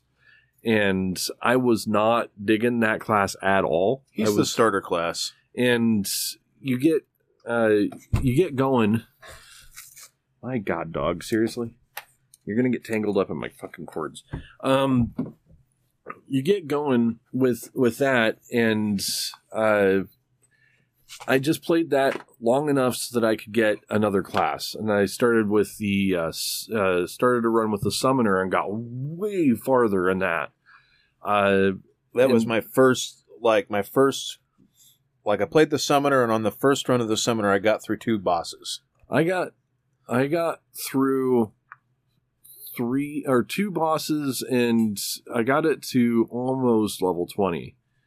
Uh, and then the third uh, third run I was playing the Sentinel which is the uh, the archer class and at first I hated it because it was like I can't do a whole lot of fucking damage. It's like one shot here, one shot there, you know, and it was kind of like you know, shooting needles, you were not doing a whole lot of damage, like eight damage, ten damage, this, that, and the other thing. The the thing about that is, is that once that class gets going after the first few like random card drops, it starts to get a whole lot more shots, a whole lot more often, and now I'm able to get into runs um, where I I did a full th- uh, a full run, beat all of the bosses with it.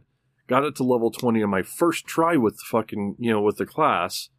And the last boss has like 4000 hit points.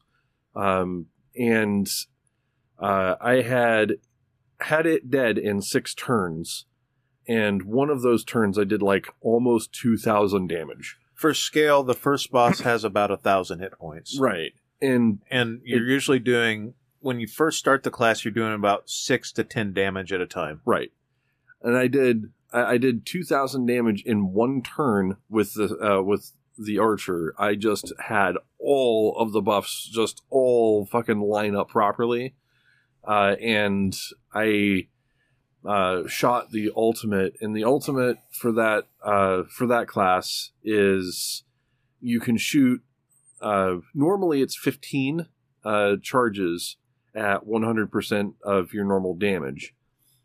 Uh, what I had was I had gotten it so that you had 10 more charges. So I had 25 charges.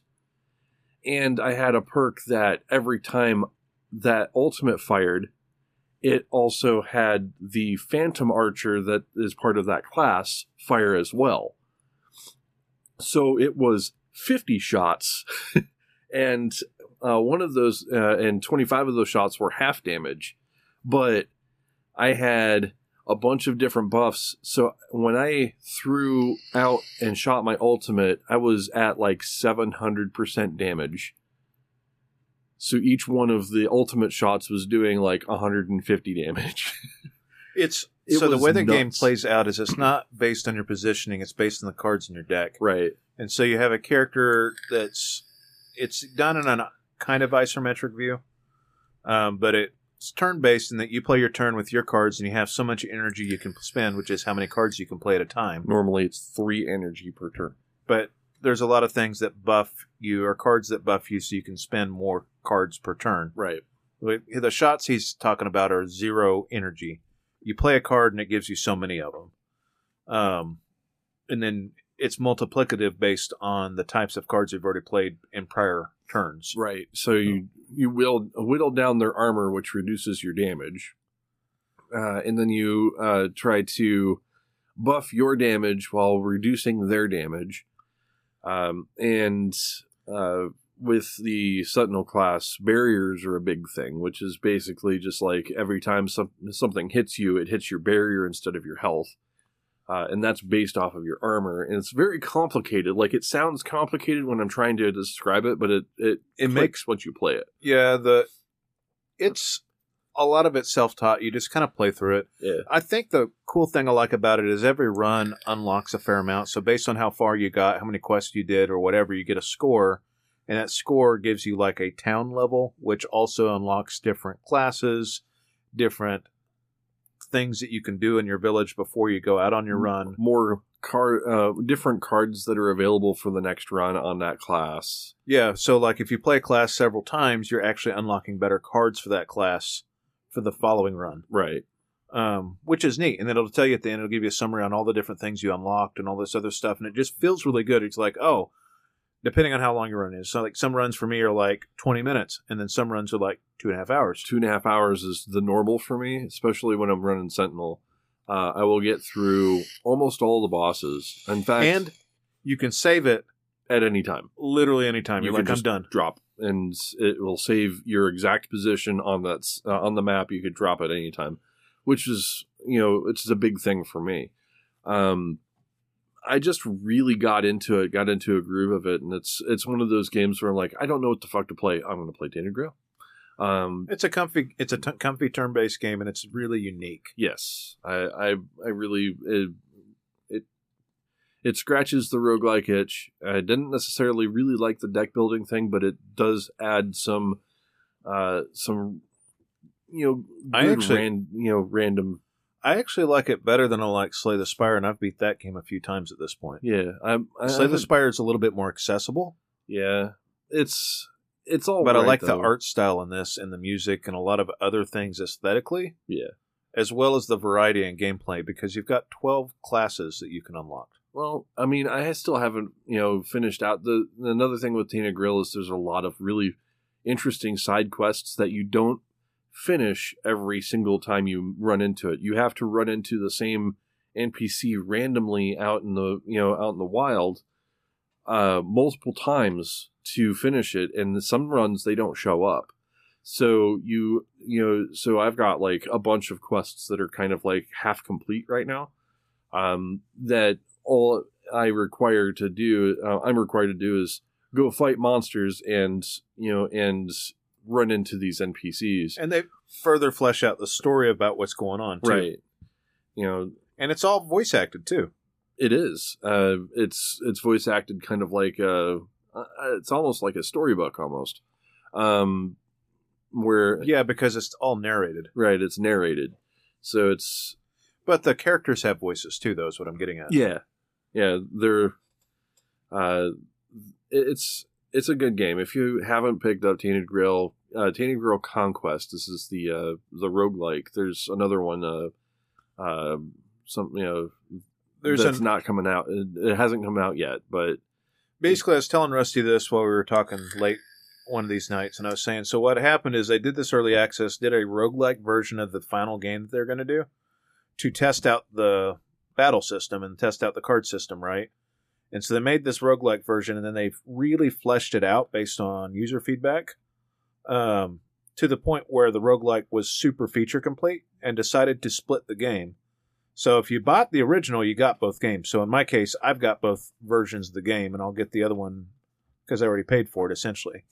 But now they're selling. It's going to be a separate campaign, but it'll be a very story based kind of linear campaign through the same world. I don't know what's going to be the same, what's not. I, I was telling him I think the video that's on there is old because that looks like Tainted Grail did when I first started playing it. ah, Um, where it was like card battler in the way of like Hearthstone, where you had your cards kind of fighting oh yeah, and then it turned into 3D models, and then it turned into this isometric view, and then it turned into like walking third person through stuff to go fight your monsters. Like it changed a lot during development to for the better. yeah. It, Um, and then it turned into a much more. I think it just it became successful is what happened. It's Yeah. kind of like an indie darling kind of thing. yeah.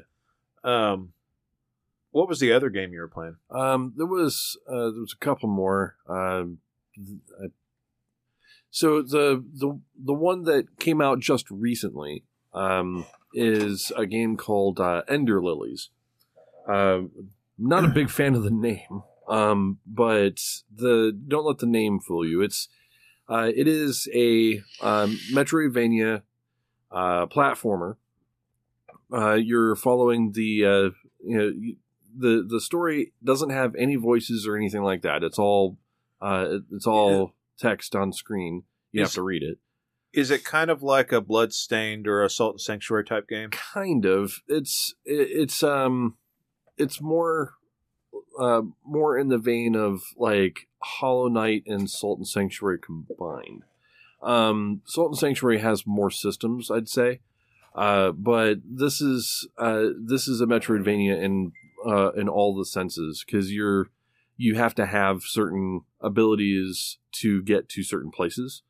Um, so in that way, it's it's like Hollow Knight, uh, and the combat in that is actually I look at it as fairly unique because uh, there one of the things that you're going to learn very quickly there are no iframes. You you know if you stand in a you know an aoe or some kind of damage it's going to tick really fast. Like you're gonna you're gonna die if you stand in that spot for any length of time. Uh, and you know the the damage is fairly unforgiving in that way. Um, but it's easily avoidable because your character you play this little girl um, who wakes up and basically that version uh, the this world's version of the apocalypse which is uh, called the blight. And it just transforms all of you know all of the life that it uh, that it contacts into these monsters.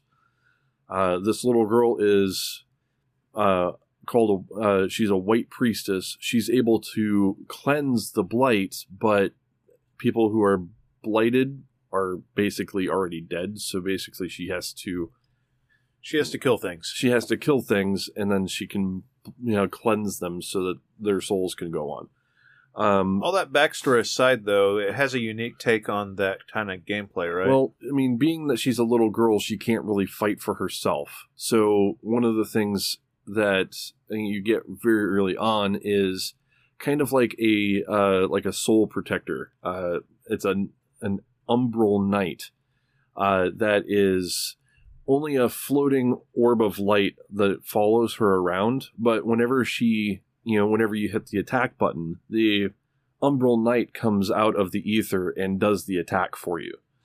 So so that is the the attack mechanic, and all of her attacks are basically these spirits that follow her around uh, and do the attacks for her. Now, the Umbral Knight's the very first one, but you get some uh, some of them that have pluses and minuses. Like the Umbral Knight's very quick, but doesn't hit very hard.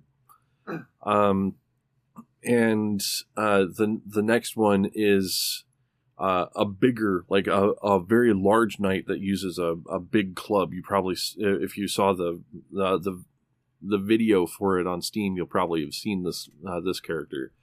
Uh, every one of these spirits is a boss that you have to beat, and then you can use that spirit So it's kind of like Mega Man. kind of like that. But the thing about this this bigger knight that uses a massive fucking club is that his attacks wind up. So while you're attacking, you can't move and you're totally vulnerable. So you have to time your attacks properly to be able to hit things.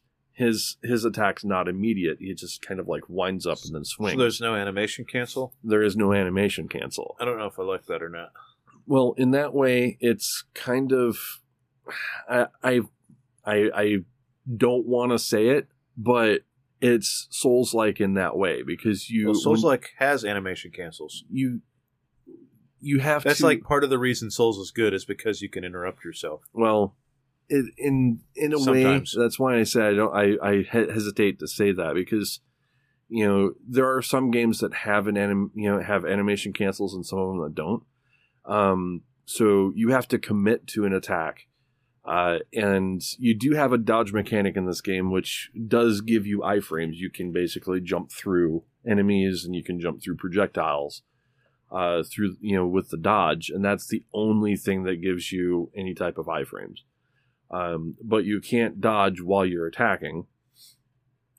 So it's you know you kind of have to work out the best way to uh, you know to get through each of the areas. The bosses are interesting with their own mechanics. Um, most of the bosses, or a couple of the bosses that I've run into, are phased. They're, they have different phases, so like phase one, phase two, phase three, uh, Yeah. and they get progressively harder as they get lower in health uh, and throw new attacks at you. Uh, you do have to learn their attack patterns and when you have to dodge and you know and stuff like that. Uh, so it is, you know, I'm not super far into that game, um, but it it is a fairly decently done Metroidvania. Actually, I think I'm wrong. I was trying to remember. I looked up animation canceling in Dark Souls, and I remembered it was there was a glitch with the Estus flask you could use. Yeah. I remember being committed to an attack and getting fucked on Dark Souls. That's why I I said that. Um like if you go and fucking swing one of the bigger fucking swords, you better be ready to fucking like sit there for the whole animation for it. Um So far, are you having like how far have you gotten in it? Like a couple hours. A couple hours. Uh, I've been playing it on and off. Um, I, I've kind of caught a little bit of your gamer ADD, and I've been playing, you know, random things as I feel like it. Uh, and with Ender Lilies, it's one of those situations where you can go to like a checkpoint, and then you know you you can start at that checkpoint anytime. Uh, so I normally progress to the next checkpoint, and either something comes up, or I'm like, uh, I'm not feeling this right now, so I just go on and do something else. Um, the something else that I was looking for, um, I'm big into ARPGs, and I've played. I've been playing a fair few of them. I haven't played Wolcen, but I've not heard good things about the direction of Wolcen. Um, but I've been looking forward to that because, I mean, I know Lost Ark isn't necessarily an ARPG, uh, but it is probably my most anticipated game so far this year. Uh, it is an MMO, uh, and you know, done in the ARPG isometric view, uh, which I, I'm not really big into playing MMOs, but I, I've gotten an itch to play this game, and I basically just need it now. Um, so You got a few months. I, I've got a few months. It's pro- uh, fall is when they said people are thinking September. The Steam page says December 31st, which is Always Most- a placeholder. most likely a placeholder. Um, but you know that's that was the thing. But the isometric view of that game really started, you know, uh, triggering my ARPG. You know, my need to play an ARPG, and I played Path of Exile, Diablo. Um, Diablo three is really kind of like trash right now, apparently. Um, and Path of Exile, you need to have advanced calculus to play uh, and that was more brain power than I really wanted to put into a fucking you know character at this time. Uh, so I picked up a game called Last Epoch. It is an early access game. It's not all there, but for the most part, it's feature complete. Um, for the most part, meaning it does have end game. It does have a full story. Uh, you have full progression on the characters that are you know that are put in there they're just fleshing out the end you know end game right now adding a couple more classes uh, and adding uh, more loot basically. Um, more different kinds of loot that you can pick up later on. But the crafting system works and you know basically you know you can pick up the game and play through it all the way through. Uh, and i picked up i picked that game up uh, off of a recommendation from youtube uh, and said if you have uh, if you've been waiting to play this game, pick it up because it's you know it was on sale. uh, I think it was like twenty or thirty percent off. Um, and uh, I've been playing through that. Uh, I was playing that this morning. Actually, you, caught me this morning playing it. Um, and I have played like the first hour of that game on two different characters. I played it. You know, there's a melee character called a primalist, uh, and then there's you know then I picked up and play. I was playing the rogue character, which is a rogue chick that I was looking forward to the specialization that you get later on called marksman for that for a Mhm. ranged character. Yeah. Um, so I was playing the rogue, and uh, and what I find interesting about this game is that it's like uh, the the skills are kind of POE light. For you know, for instance, POE has some really intricate interactions with skills, and that's why you need to have advanced calculus to kind of understand it because you can have skills linked to other skills that boost those skills and change what they're doing Yeah. and whatnot and and of course the sphere grid for you know for the passives is if you look at it your mind just your, your eyes gloss over and your mind just goes blank uh, because there's so many different options. Um, in this you pick a class and it's got a passive system and an active skill system. You unlock your active skills by adding passive skills. And then uh, when you uh, when you get those skills you can put those skills on the bar uh, but you can specialize those skills. So say i've got a piercing shot for the uh, for the rogue. Right. using a uh, using a bow. The piercing shot does exactly what it says on the tin. You know it pierces enemies uh, and causes a bleed right? But if i specialize that skill uh, that skill will get experience on its own passive skill, uh, skill tree, and I can put points into that so that I can increase the bleed. Uh, make Okay. you know uh, make it so that it shreds armor for the enemies, so that it does more damage.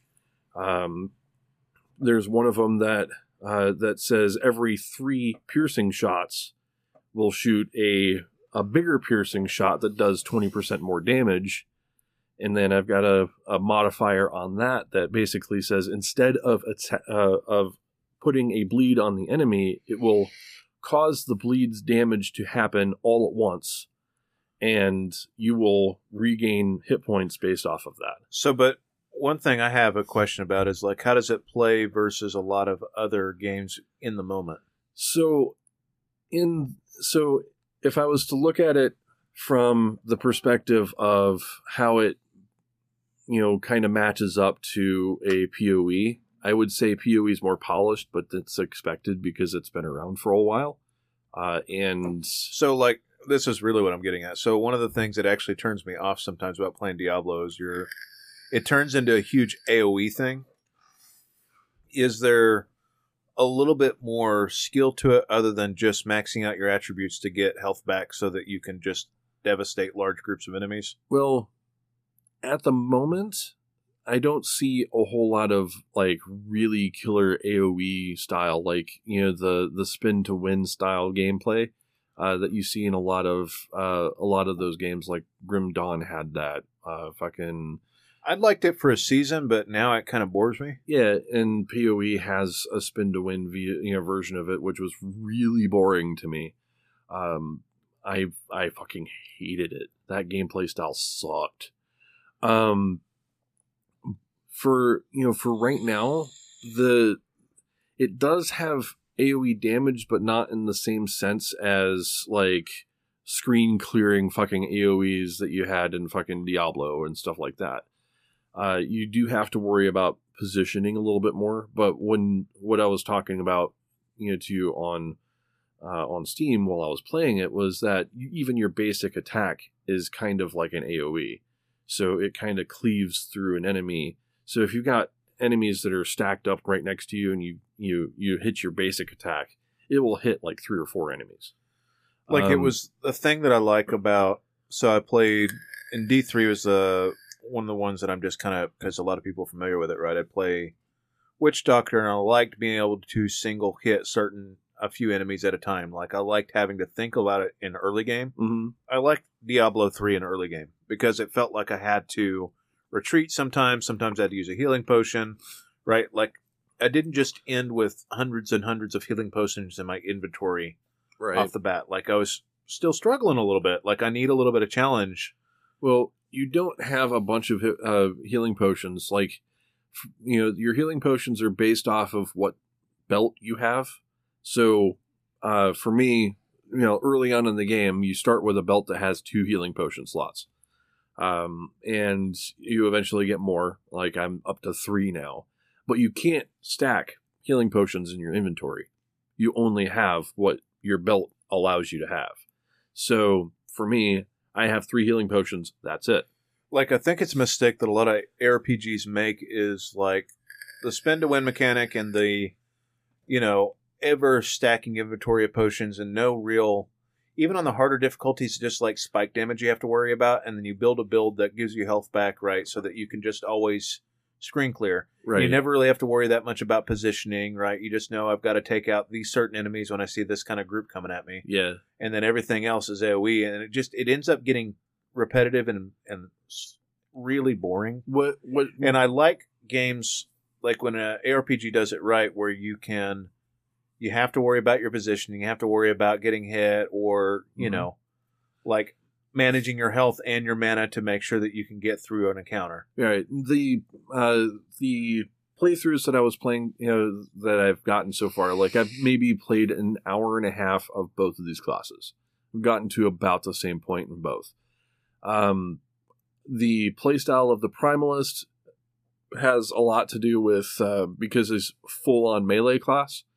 Uh, he has to have uh, like an on hit re- uh, health regen because you know he takes a lot of hits.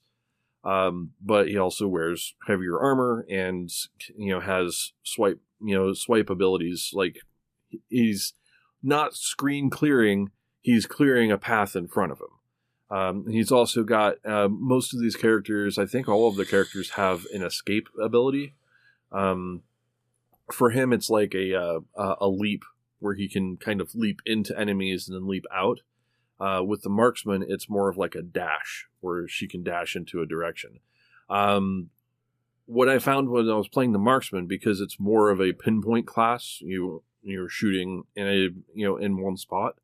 There isn't a whole lot of screen clear. You do have to worry about your positioning, and you use that uh, you use that uh, dash to get distance between you and your enemies, so that you can you know you can kind of line them up and the piercing shot will do more damage if you get them lined up.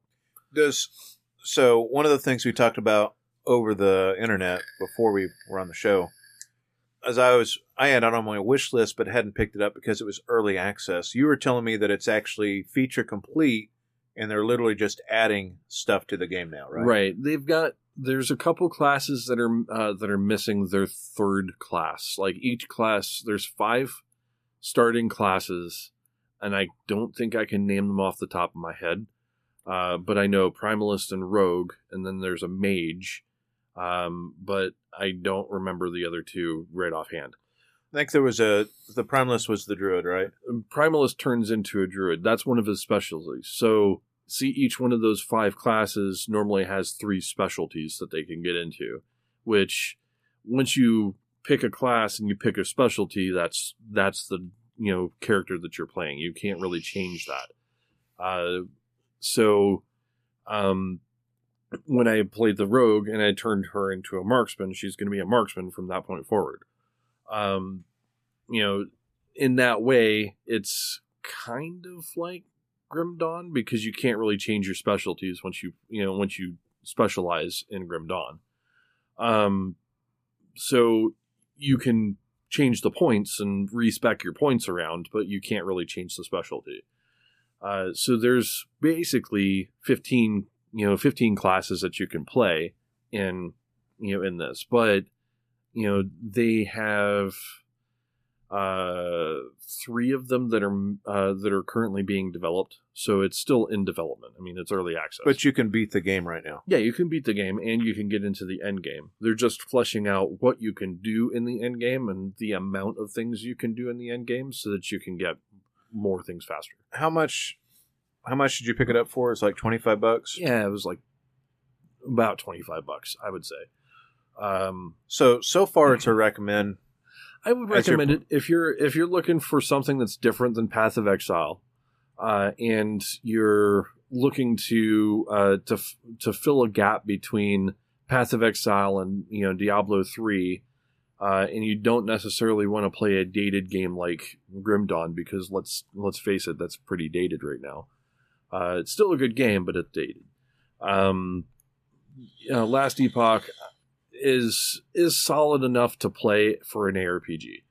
Um, it's not perfect. Uh, it is kind of janky in a in a couple ways, um, but it's not game breakingly jan- uh, janky. It's just unfinished janky. I'm trying to. So where I'm at with gaming is I'm trying to finish stuff before I pick too much more up because I did spend some money on the Steam sale, and I'll briefly talk about a couple of games because I haven't gotten far enough in to judge them, but I'll tell about what their differences are. In a big mood for Salt and Sanctuary, I actually did pick that up for PC because it's three ninety nine right now. It's worth every penny. Um, I was thinking about downloading again, actually. so, but I picked up a couple of games kind of like Salt and Sanctuary.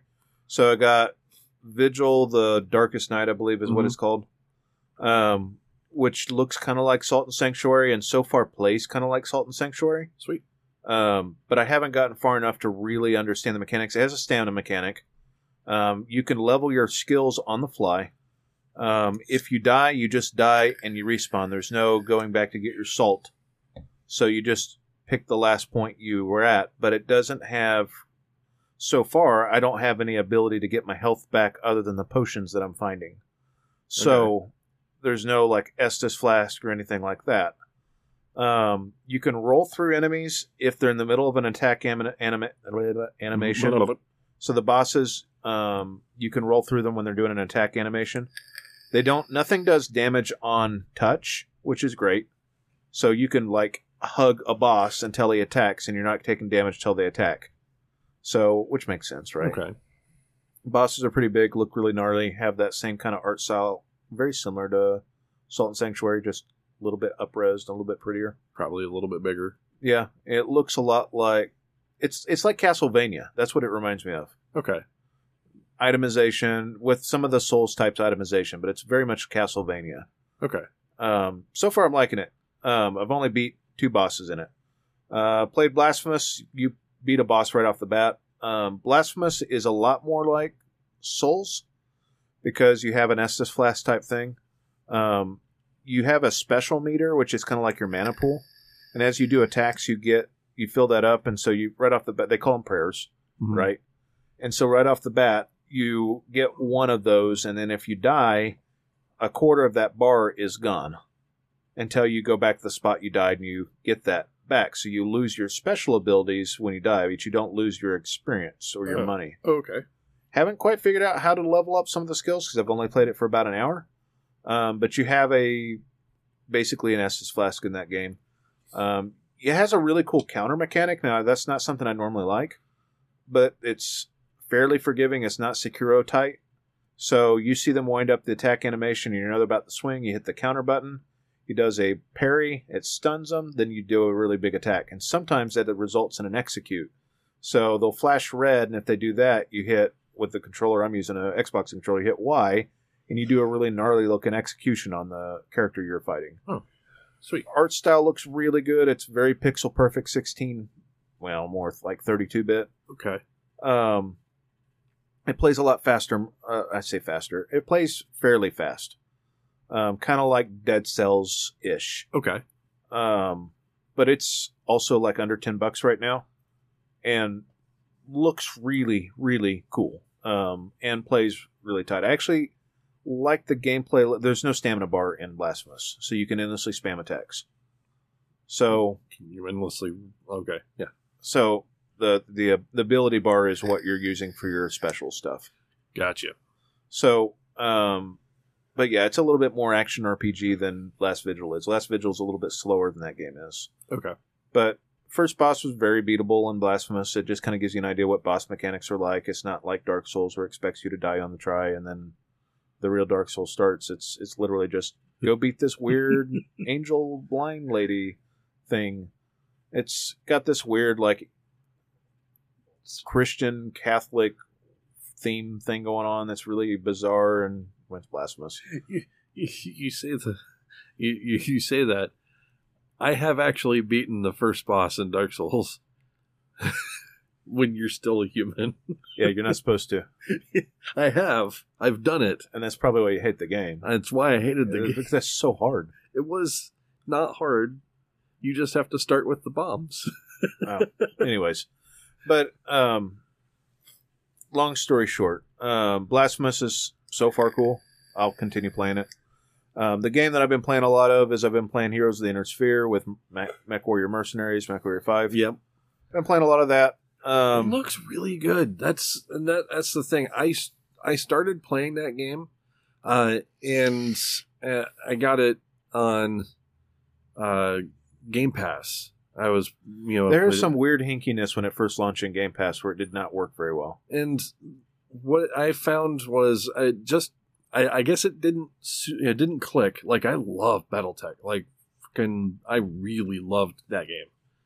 You know, and when I got into you know MechWarrior Five, it was just it just didn't scratch the same itch, or maybe I just didn't get far enough into it. But um, the uh, the It starts you. I can't remember what it starts you. I want to say it starts you off with like a spider or something. No, it doesn't start you off with a spider. It starts you off with a medium mech. Um, I do remember that.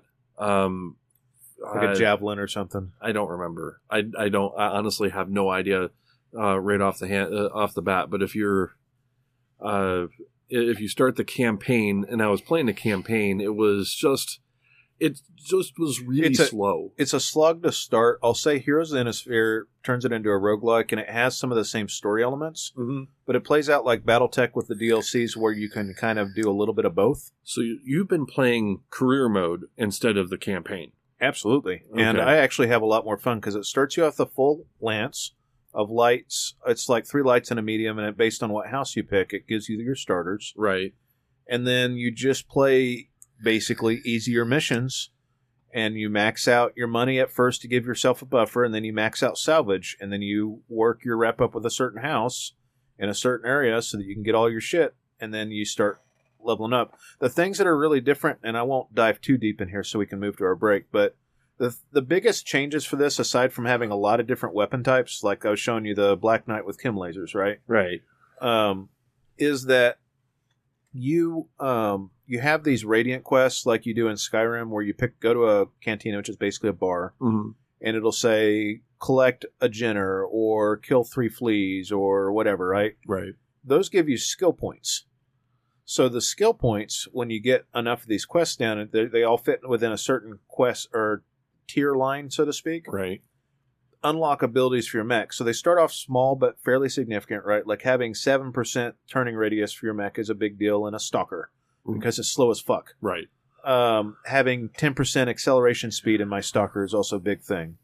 Um, having ten percent damage on my missiles or twenty percent, what? No, it's uh ten percent ballistic speed is a big thing with an AC twenty because it's such a slow moving bullet. Right. So it gives you stuff like that for your mech. I've got a plus five percent armor. When you got something that's got five hundred armor, that's another chunk of your armor that you didn't have before, and that's a big deal when you're talking numbers of when stuff does a max damage of twenty, basically. Right. You're you're looking at passives. These are basically passive ability, uh, passive skill. Uh, You can trick out your mechs, and then it adds a lot of extra stuff, just like having the ECW or ECM stuff, so that you Mhm. could disrupt LRMs or the AMS anti missile system, which is not on there, or the supercharger right. that I've got on my dragon that makes it go 50% faster um, until it overheats and starts hurting legs.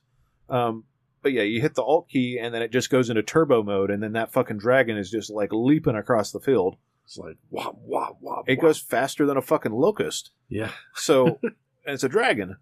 Um, but yeah, just the If you don't know, dragons are fairly. Uh, it's a medium mech, and I think Yeah. it's. Uh, it's a large mech. it's a. Oh, is it a heavy? It's a 60 tonner. Oh wow, it is a heavy. Um, It's but the low end of the heavy, but yeah. yeah, it's yeah. There's different classes of you know. But they also add three or four, I want to say two or three variants for each mech in this too from the tabletop. right. and then added a whole bunch of extra mechs on top of all the extra weapon systems, on top of the quests, on top of the extra quests they threw in. And the career mode is to me better than the campaign because the campaign's fairly wooden, and I was playing it kind of like career mode before. Mm-hmm. So for twenty bones, it's like nineteen ninety nine. It was an add on, and if you have Game Pass, you literally get it for free, and then you just get you have to buy DLC separately from Game Pass. So if you want it, you just buy that version of it. Um, I might think about it. But it's it's fun. I'll It- just have to get into you know get into that mode again. It's but just- it's you know playing Pokemon. You saw that I had a whole list. There's no inventory size on your cold storage. Uh, there might be at like ninety something. I don't know, but I've got like pages of mechs in there right now. right. Well, he plays it kind of like he did play uh, BattleTech. And I, I I do that because there's some missions that require certain mechs. So I'm waiting until I get three of every kind before I start selling them off, or I get too poor. But I've got plenty of money right now, so of I'm just like whatever. But anyways, long story short, um, having a lot of fun with that again, and I think we got to take a break so Jason can stand up. yeah, 'cause he's about to pass out. All right, we'll be right back.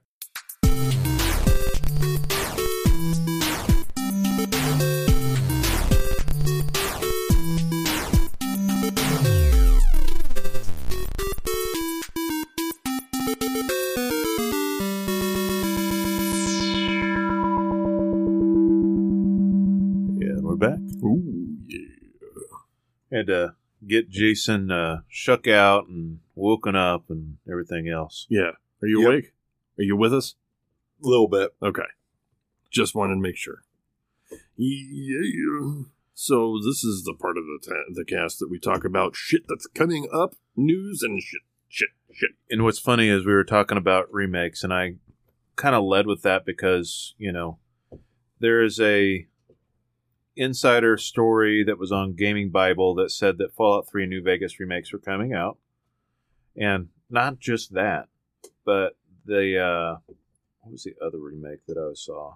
We I remember you posted something about another remake that was coming. Mm, And now I can't remember what it was. I was don't about to remember lead either. into it. I was about to lead into it.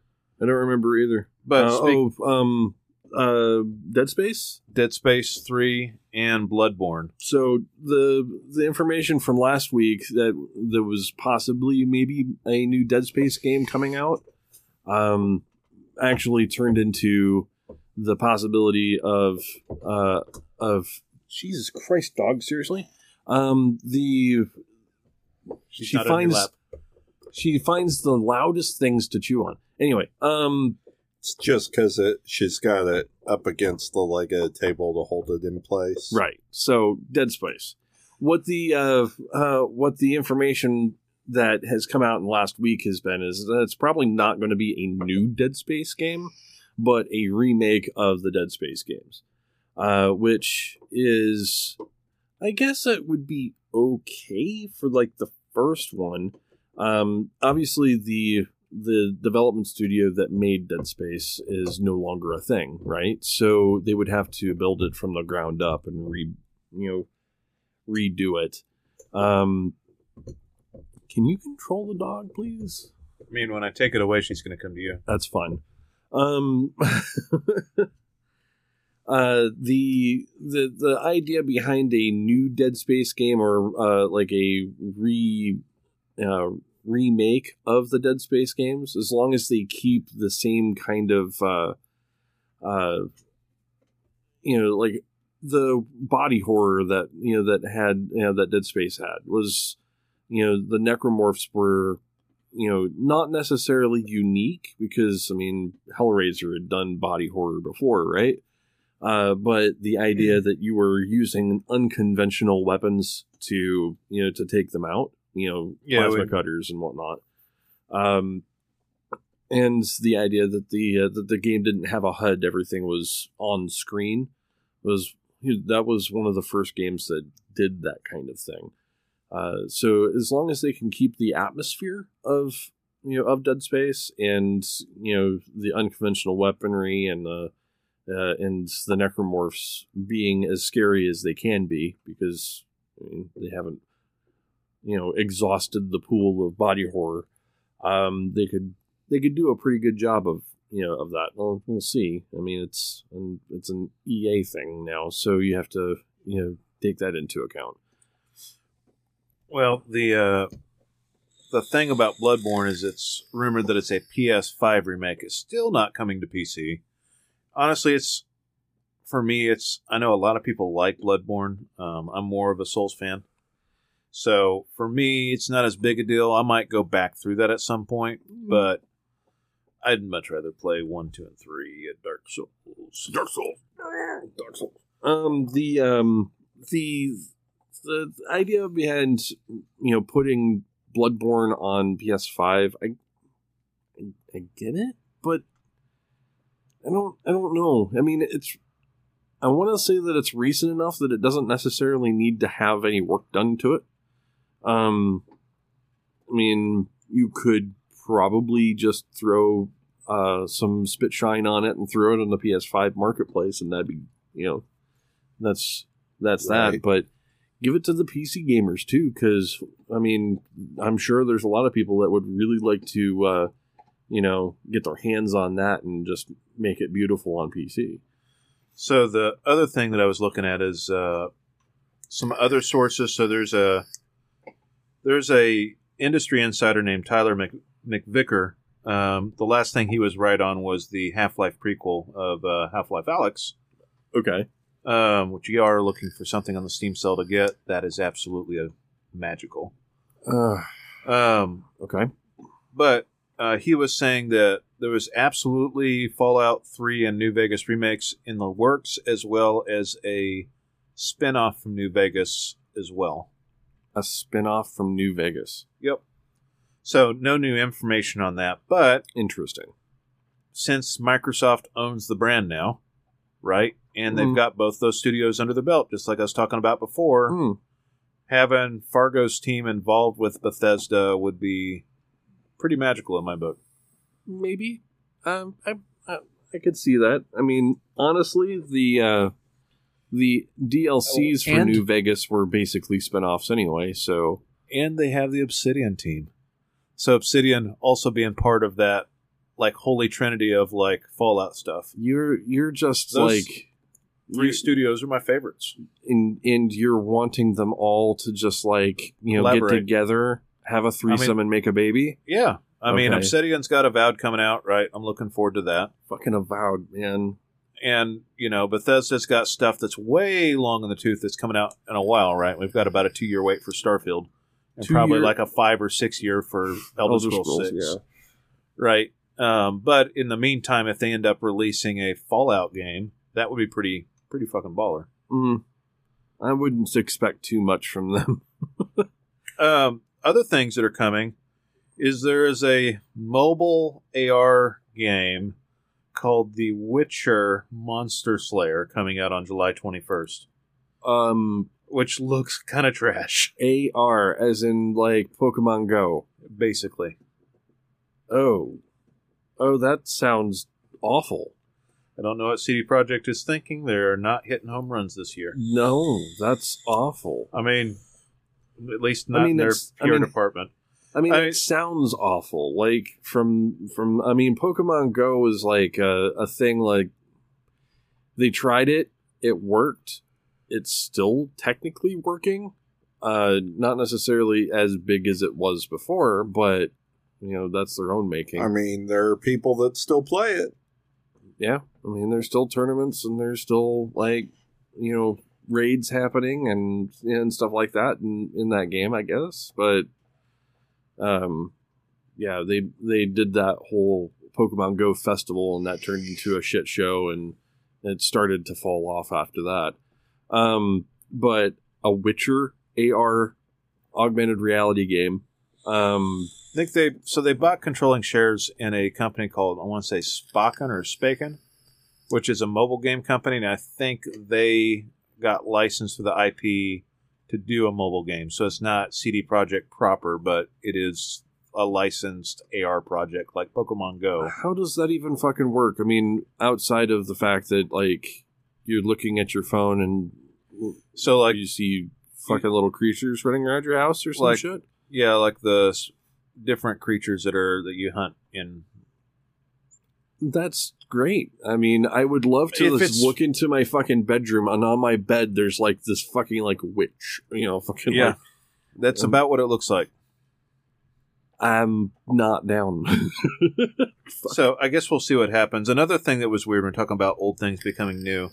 Um, so Old Republic had their 10th anniversary, and they released an expansion what? called An- The Legacy of the Sith. An expansion For, for the old uh, for yes, the MMO. the the, the old oh, ow. Wow.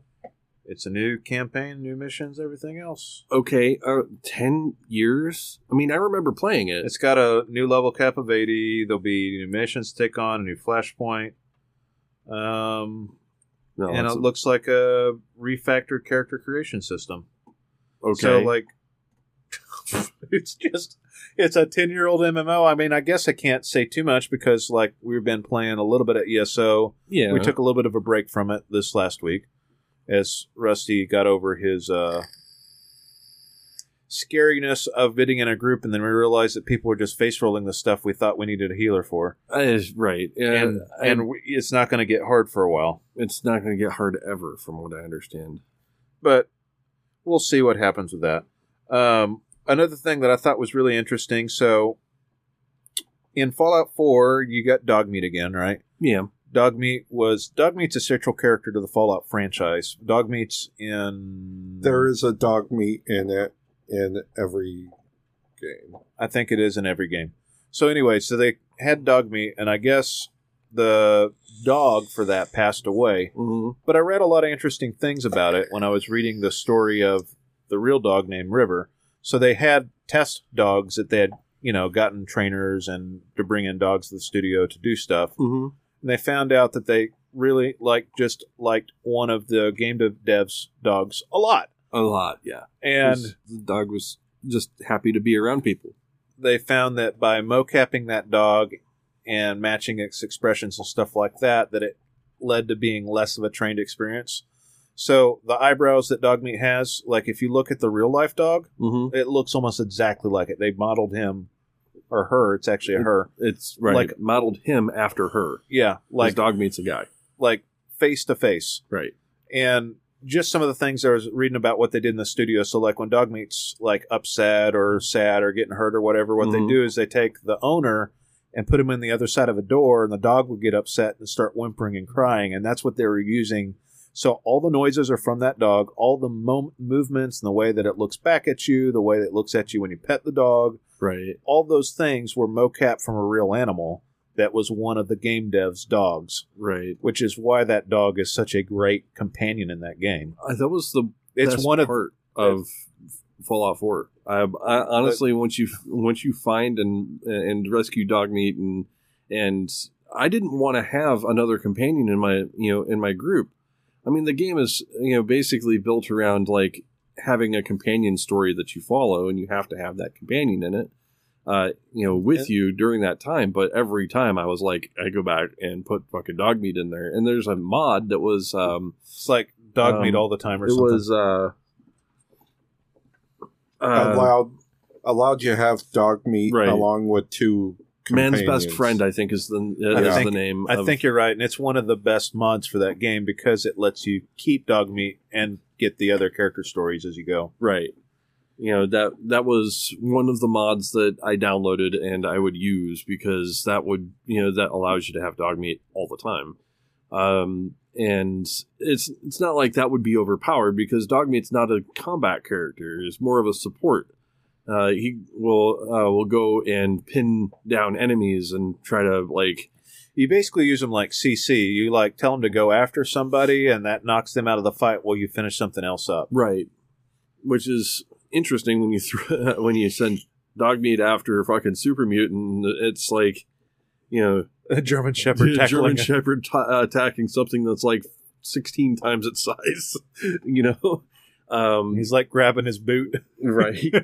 But successfully CCs that, you know, you know, CCs that like hearing, you know, hearing about River actually makes the Dogmeat character even more real to me. Like to the point where if I was to play Fallout 4 again anytime soon, I would remember River um, you know, the actual dog behind that, uh, uh, behind the character, and that was, and that's, and and honestly, that is, it's just a fitting tribute to, you know, fitting tribute to the dog. Like, Yeah, I'm- like if I had Lola or Zoe like in a game memorialized forever, that'd be like one of the most badass things ever. right, right, and and there's so many people that got to you know interact with this the digital version of uh, of River that you know that once this news came out, it was a tweet from you know from the developer uh,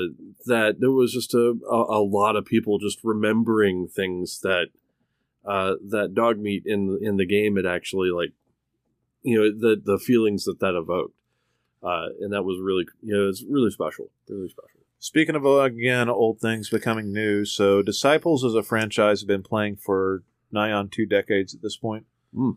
Um, it's a usually a kind of a turn based. Yeah, it's a turn based battler with classes that morph as you go into different stuff. Right.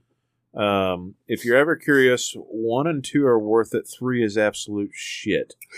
Jesus Christ! It's like no, no, fuck with it. No, it's one of those games that we used to do LAN parties in my old. So I like me and John got me into that game, but we liked it so much that at my old house we would LAN party that and play fucking all day because it's a long term based game. But we would do versus on four computers in that house for an entire Saturday till about three a.m. because it's turn based, and that was one match. Um, but we'd get really, really, really, really, really drunk while we were playing it. But anyways, I mean, had a lot do? of fun. Had a lot of fun with that. There's a uh, new Disciples game coming out. I saw the trailer on Epic of all things, called Disciples Liberation. Uh, another draw to it. The stuff that I do like is dark fantasy, and it has that dark fantasy art style, very similar to something like a Tainted Grail, a Dark Souls, a Bloodborne, that Mhm. kind of thing. Well, less Bloodborne, more Dark Souls, more Tainted Grail. right. Um, so you know, just weird creature, great creature design. Um, and hopefully it's good. It's one of the ones that I will probably pick up day one because that's one of those in the vault type games that I've liked a lot. hmm It'll be the one that I throw forty bones at and just hope it's good. Yeah. Well, Hopefully it's not Disciples Three because that game sucks so bad. right. it's it's fundamentally broken. I think it's mostly negative reviews on Steam at this point. I think so. You know, the things that uh, that are coming out that would be big for me is and, and this is I had already talked about it a little bit earlier. Uh, you know, Lost Ark. Uh, Lost Ark just kind of like I don't know, grabbed my fucking attention, and you know, for the past week, I've been you know just consuming any and all content that I can get for uh, you know for that game. Um, just just so you know, I was I was wrong of uh, initially when I said Lost Ark is an ARPG. Uh, it is uh, first and foremost an MMO. It just has an ARPG look to it. Um, what really draws me to the game is the fact that just like you had said for an ARPG, you wanted to have something that was more tactical, where you had to worry about your positioning, what moves you're using, and it's not just like full on fucking screen clearing. You know, you know, hit one button and just kind of like turn your brain off. Um, for uh, for Lost Ark, it's you know you have different skills or moves that you can use uh, and you do have to worry about your positioning and you know and stuff. But also, it, the combat's not the whole thing. It's a fully featured MMO. And what I didn't know is that it was an MMO that's currently out in Korea and Russia, uh, and that there is a lot of a lot of content, you know, that's been built up in the Korean and Russian market.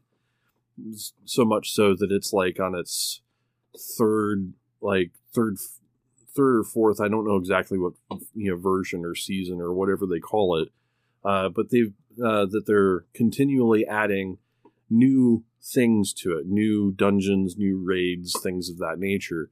Uh, and one of the things that they're doing in the Korean market right now is they're in, you know they're the game developers said that they're creating a raid that's going to come out here not you know not too long in the future uh, that will change the way MMO raids are thought of. Change the way that you know that that just sounds like hyperbolic nonsense. now so what it is it? sounds like it, but the uh, the the uh, short teaser trailer that you know that you can find uh, shows the. I mean, the character is in you know the the view is asymmetric, so you're at three quarters view, like right. right? Um, top down three quarters view. The uh, and most of the game is played that way. The teaser trailer shows the you know the character running up towards the boss, upside down, in a uh, you know in a world that's been kind of flipped upside down, and the view changes. The, I guess the you know the boss changes reality kind of Inception style, where you know she can like fold reality. Uh, so it has an interesting loop to it that you know you kind of change you know your view changes and you have to kind of worry about things that are upside down and backwards.